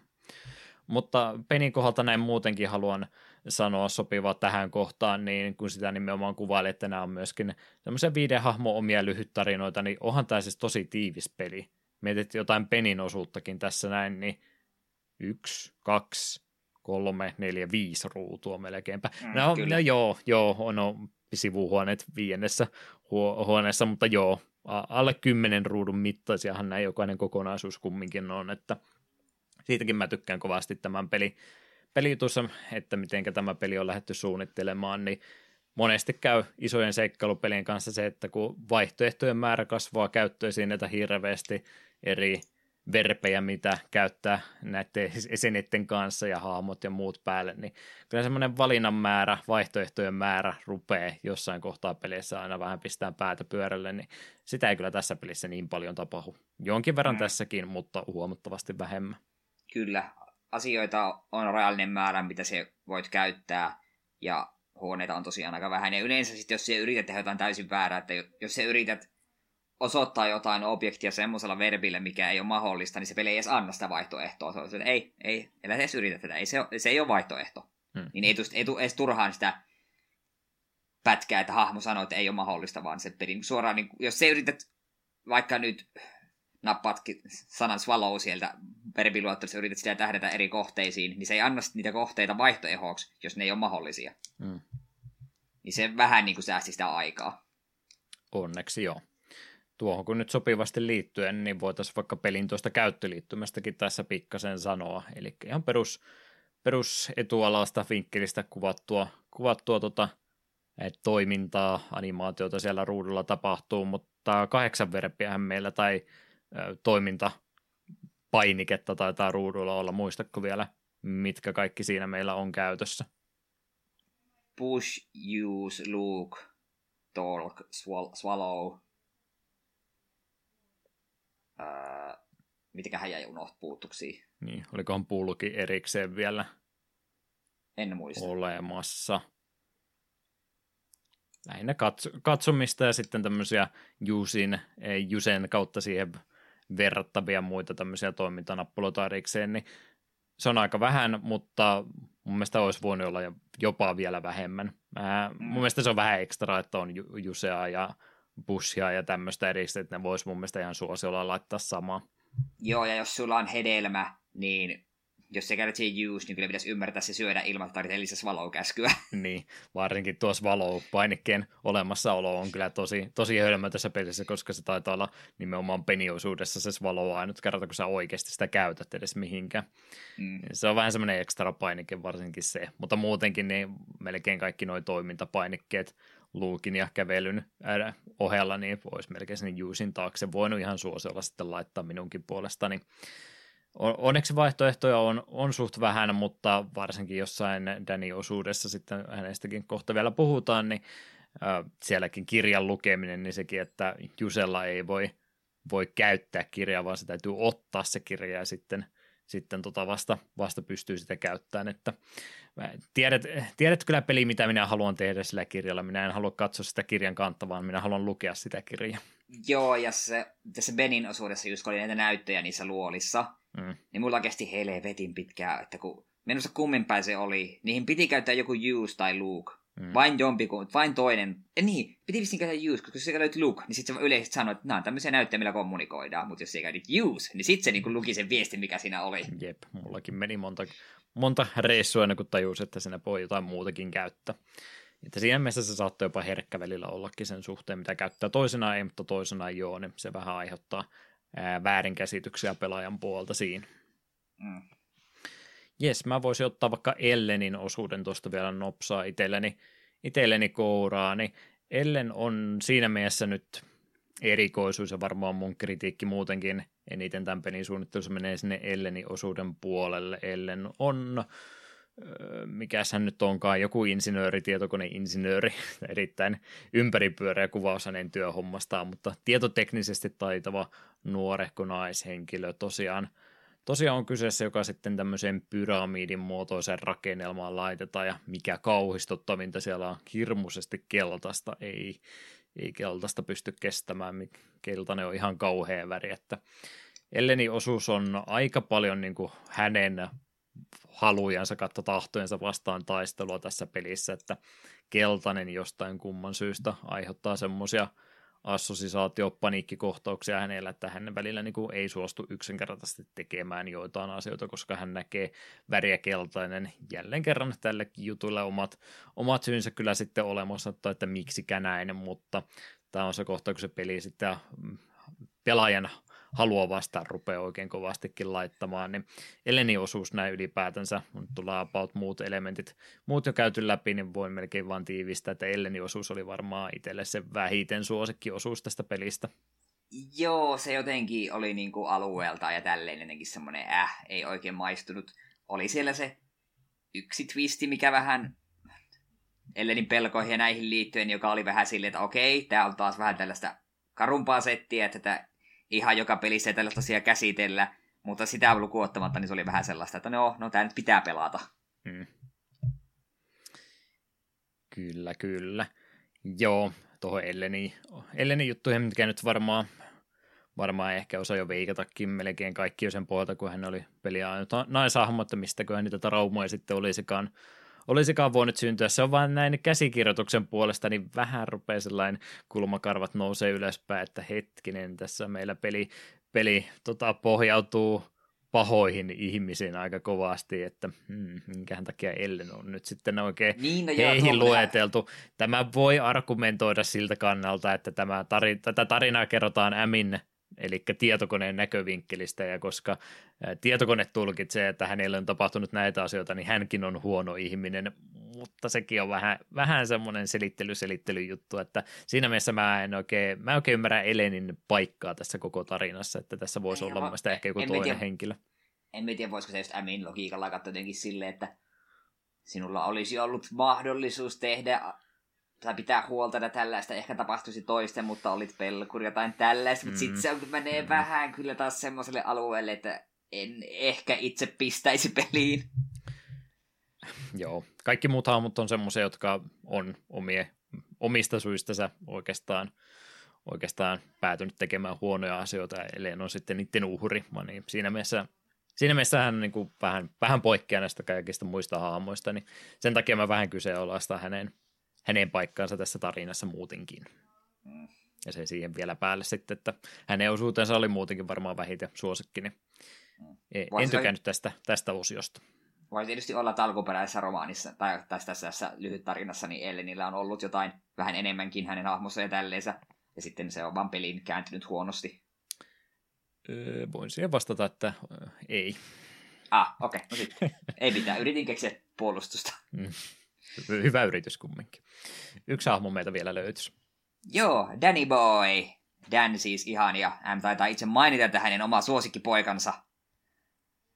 Dan päätyy varsin mielenkiintoisiin maisemiin, ja toisin kuin muiden hahmojen kohdalla, niin Danin tässä tarinassa, niin siellä näkyy nimittäin toinenkin näistä pelattuista hahmoista, joten Ellen on siellä heikossa hapessa ja pankina tällaisessa paikassa, ja Danin hän haluaa totta kai neidon hädästä pelastaa.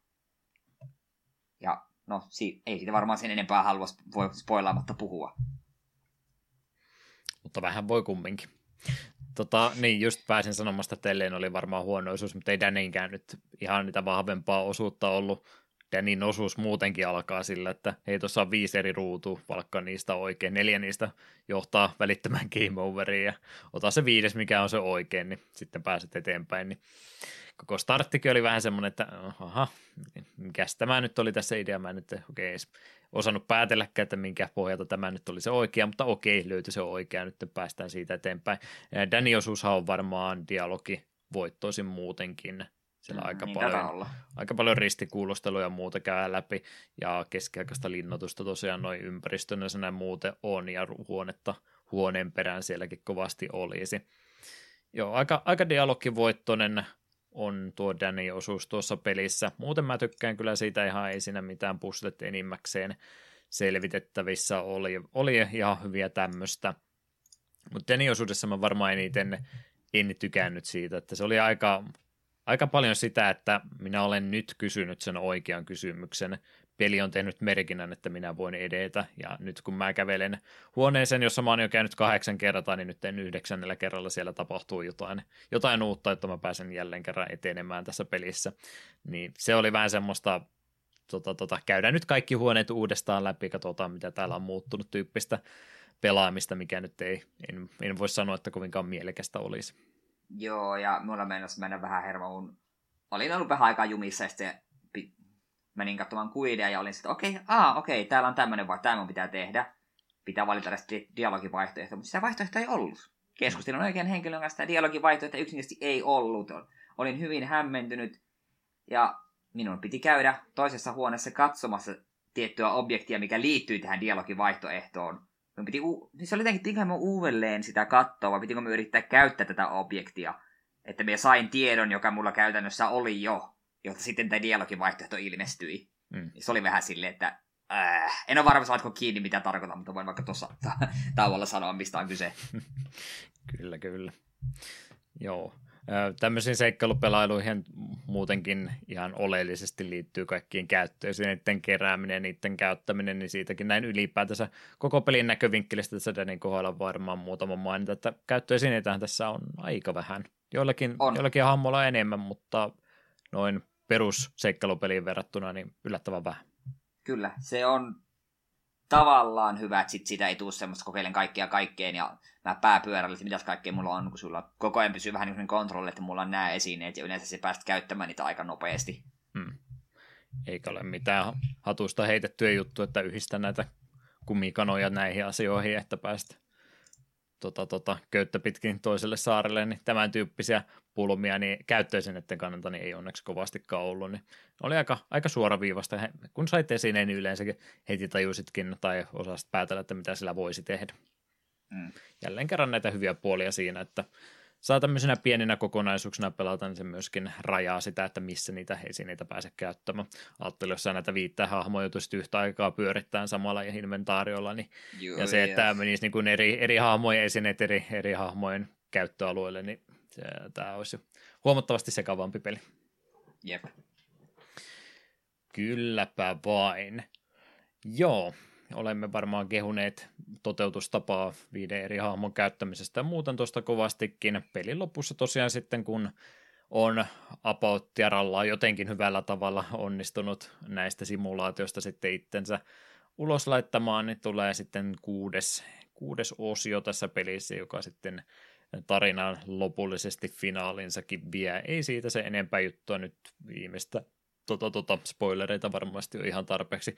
Meidän mittapuulla on jo tullut muutenkin, niin emme puhu kuutososuudesta, se ei enempää tuossa noin. Sen vaan haluan mainita, että tosiaan se kuutososuus sitten, tämä helttisysteemi ja muu tulee siinä sitten vihdoin viimein esille, ja siellä mitä paremmilla pelisuorituksilla on kuutososuuteen päässyt, niin sitä enemmän siellä virhemarginaalia myöskin annetaan tehdä vääriä ratkaisuja.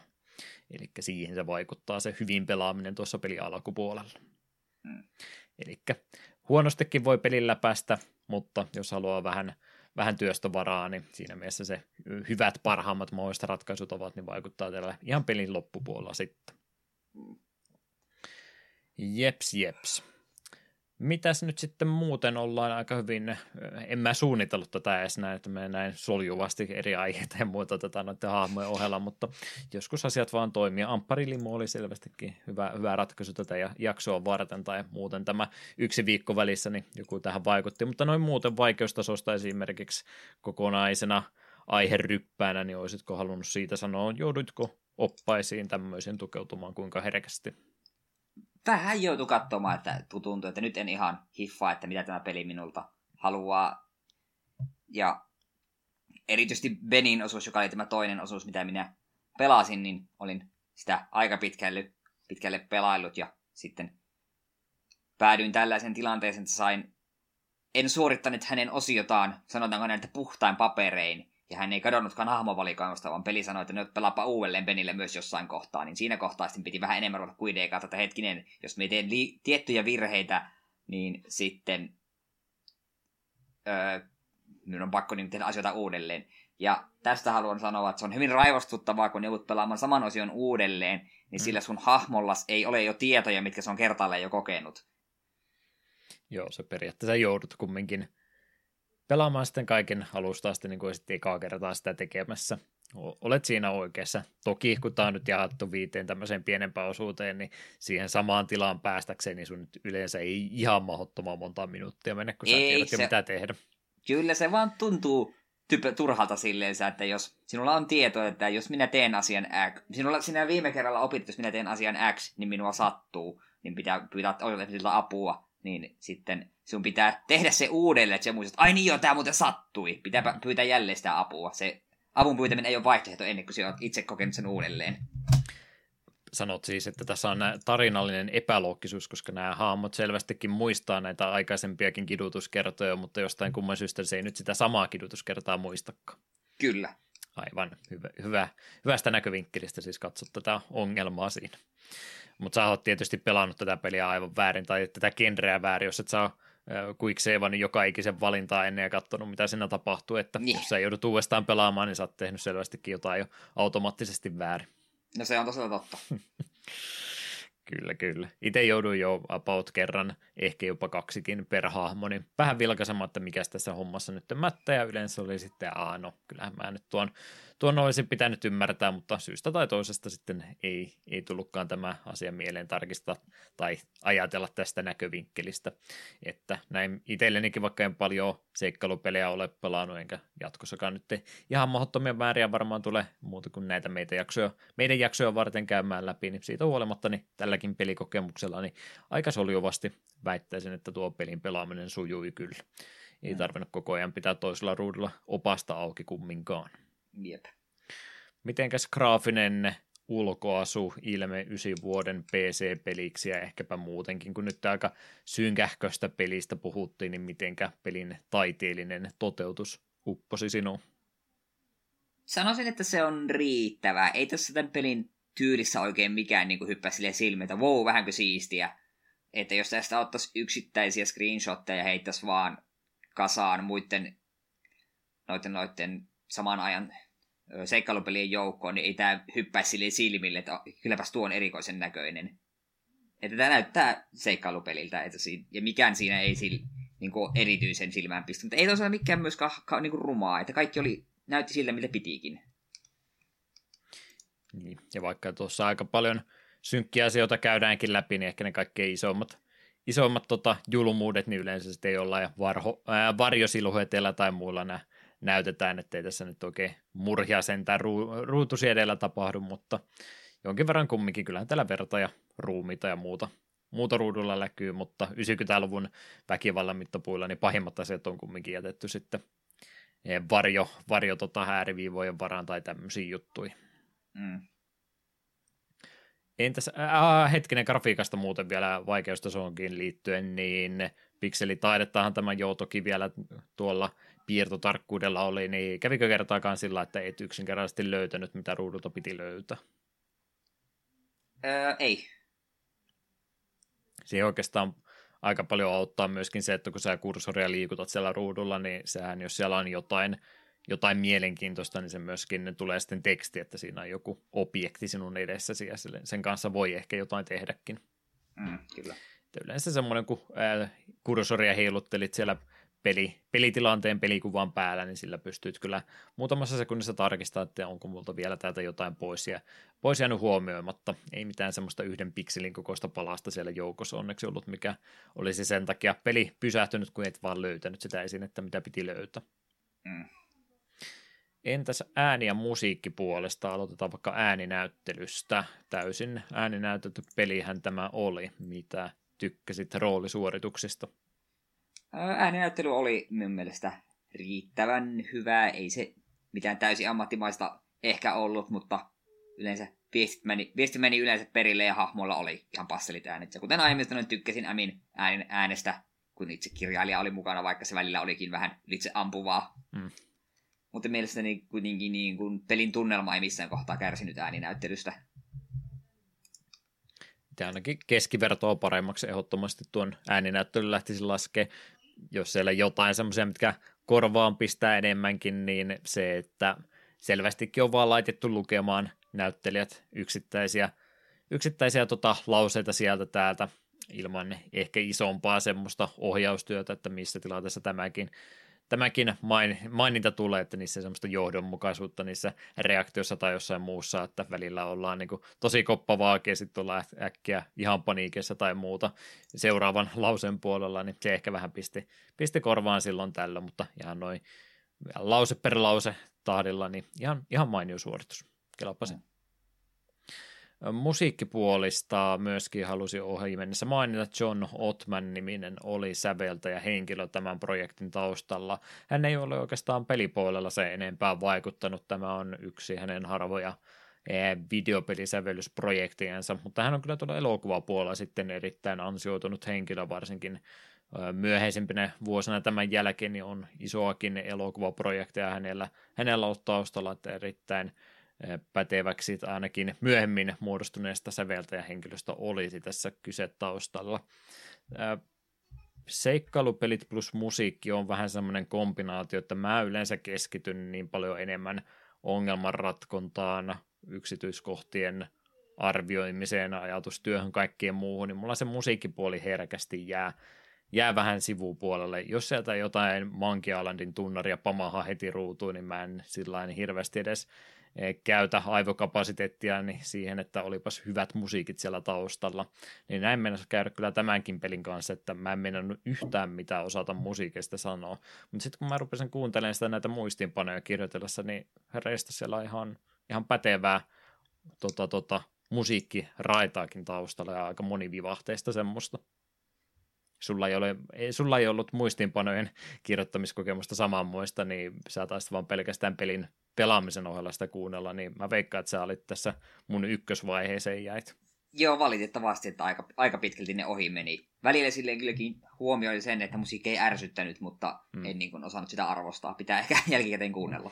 Joo, ei siis ole jälleenkään kerran niitä, mitkä sun puhelimen playlistille, workout-playlistille tulisi ikinä päätymään, mutta tosiaan semmoinen elokuvamainen sävellystyö oli tällä taustallakin, mikä ei ole tosiaan yllätys katsoen, minkälainen säveltäjä siellä taustalla oli, mutta varsinkin kun koristerinkin hänen musiikkiraitansa ja semmoisia pitkiä musiikkiraitoja, niin tosi moni vivahteisia on tosi moneen eri, no en sano, että tyylilajeihin, mutta aika monella eri tavalla tulkittua hänenkin musiikkia. Jokaisella hahmolla omaansa varsinkin oli, niin ihan suosittelen kyllä tsekkaamaan nekin jossain vaiheessa.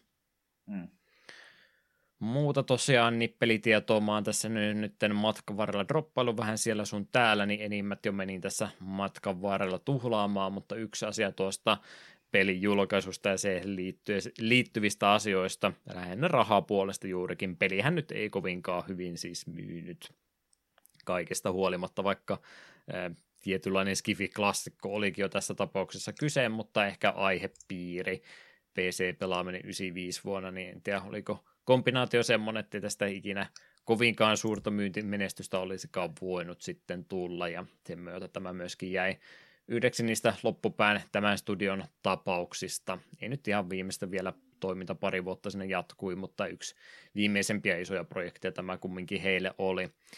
Niin. Siinä sitten vuosia sen jälkeen, kun studiokin oli jo kuopattu ja muuta, niin itse kirjailijakin haastoi sitten studion jälkeenpäin oikeutta, että hei, missä ne minun myyntivoitot tästä pelistä onkaan, mitä jäi teiltä toimittamatta, niin ei tuo haaste sitten loppupeleissä johtanutkaan yhtään mihinkään.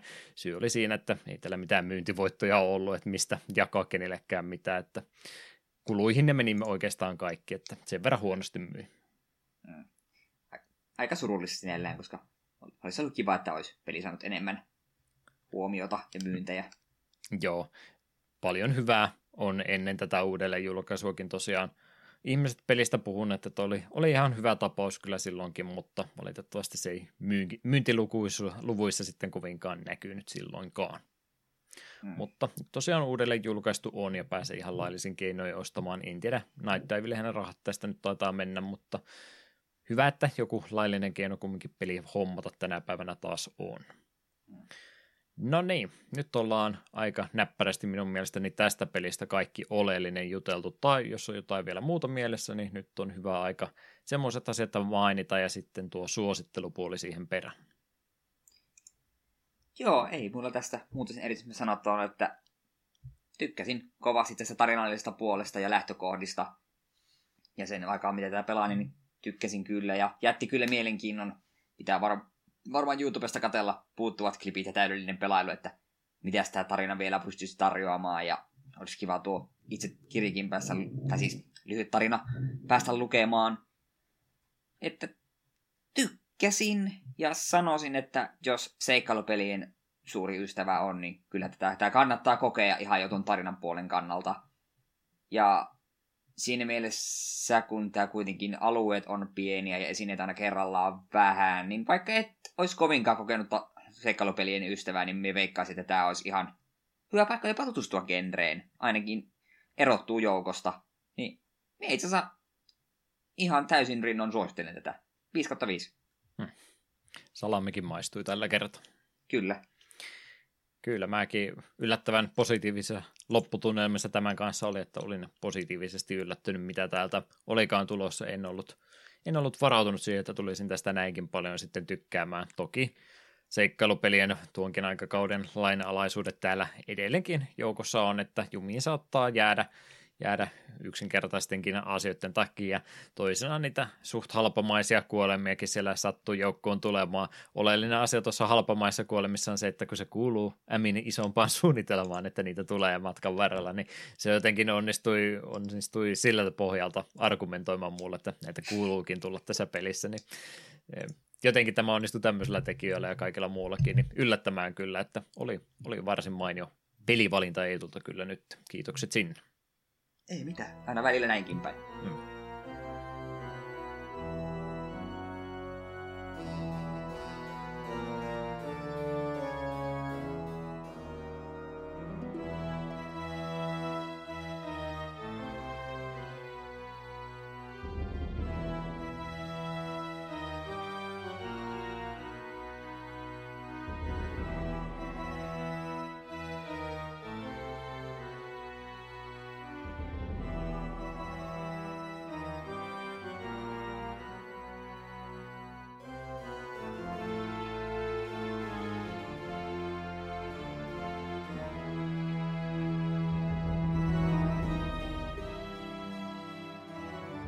Loppuhöpinät meillä vielä jakson päätteeksi olisi tässä läpi käytävänä. Mitäs syys/lokakuun taitteeseen olisi meillä tarjolla? No meillähän olisi täällä vähän meidän vanhoja klassikoita täällä, kun pitkästä aikaa oltiin tehdä tämä systeemi, että molemmat saa valita sellaisen oman lapsuuden suosikkinsa, jota sitten toinen pääsee pelailemaan, niin ensi kerrallaan 28.9. Juhan kovasti pitämä Team Buddies, joka muutamankin kerran jo name-droppailtu tämän podcastin aikana. Niin ihan mielenkiinnolla odotan, millainen jakso tulee. Vähän olen jo peliäkin testaillut. Vähän olen minäkin ja noin. Kaduttaako? Ei varsinaisesti kaduta, mutta jos joskus ihmisellä on nostalgialasit päässä, niin nyt ne on varmaan ollut. Ei siitä muuta. Joo, no minulla ei ole minkäänlaisia nostalgialaisia päässä, sen minä voin luvata. minun valintani listalle on silkka mestariteos, ja tämäkin on muutamaan otteeseen name dropattu tämän podcastin aikana. 12.10. vuoden 1997 Magic the Gathering, joka tunnetaan myös nimellä Chandalar. Ai että, me päästään pelaamaan MTGtä meidän podcastissa. Onko mitään parempaa? Ja vielä vanhoilla korteilla. Ai että. Osaanko mä niitä vanhoja kortteja lukea? Ymmärränkö mä niitä ollenkaan? Ne on aika paljon yksinkertaisempi nykykortit. Onko olemassa romhäkkiä, missä on päivitetyt tekstit näille vanhoille korteille? Ei sillä pitäisi mitään... Okei, on sillä ehkä muutama kortti, mistä sä joudut muutaman kerran raapimaan päätä, että mitä helvettiä tää oikein meinaa. Mut suuri osa niistä on varsin selkeitä. Ai että. Nyt on kova jakso tulossa MTG-segmenttien alussa ja vielä isompi lopussa. Kyllä, kyllä. Ja nyt siis selvennetään nyt tässä kohtaa, jos jollekin epäselvästi, tuossa on tosiaan on ihan yksin pelikampanja, että huh, kuule ihan täysverinen roolipeli kyseessä. Ja tuon jakson kunniaksi aiot sen aikakauden boostereitakin ostaa sitä varten. Joo, pari alfa-setin boosteria voisi availla. Voisit vaan ottaa ne jostain. Kyllä, kyllä. Onhan niitä kaikilla meillä. Jeps. Hyvä. Semmoista hehkutusta odotellessa yhteydettyä kanavia, joissa tuon kaltaisia pelejä tai jotain muutakin voi suositella, ehdottaa, yhteyttä ottaa ja kaikkea muuta hyötykäyttöä laittaa. Takapölkkö.wordpress.com ilman pisteitä. Sama juttu myös Gmailissa, älkää öönpiäille pisteitä laittako. Facebook, Twitter ja Discord varsinkin on olemassa, joita voi hyödyntää. Ja varsinkin Discordin kautta oli mukava nähdä, että kyllä mitä näköjään kaivattiin, vaikka meitä meinasi vähän jakso myöhästyäkin. Kyllä. Teimme työtä siis, jolla on tarkoitus. Jep.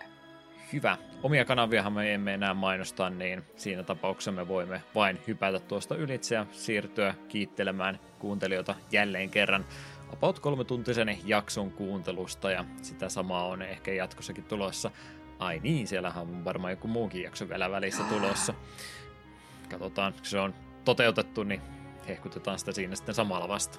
Uskon kyllä. Vasta, kun sen näen. Mä saatan vielä, jos mä sitten sanoinkin viime hetken, että en mä haluakaan tästä puhua. Ei se haittaa, me puhutaan sitä silti. Okei. Sitä odotellessa. Kiitokset kuuntelusta, ja Eetulta, onko jotain saata sanoja vielä päättökseen? Pahoittelut, että jakso oli myöhässä. Toivottavasti nämä 3 tuntia oli teille nautinnollisia.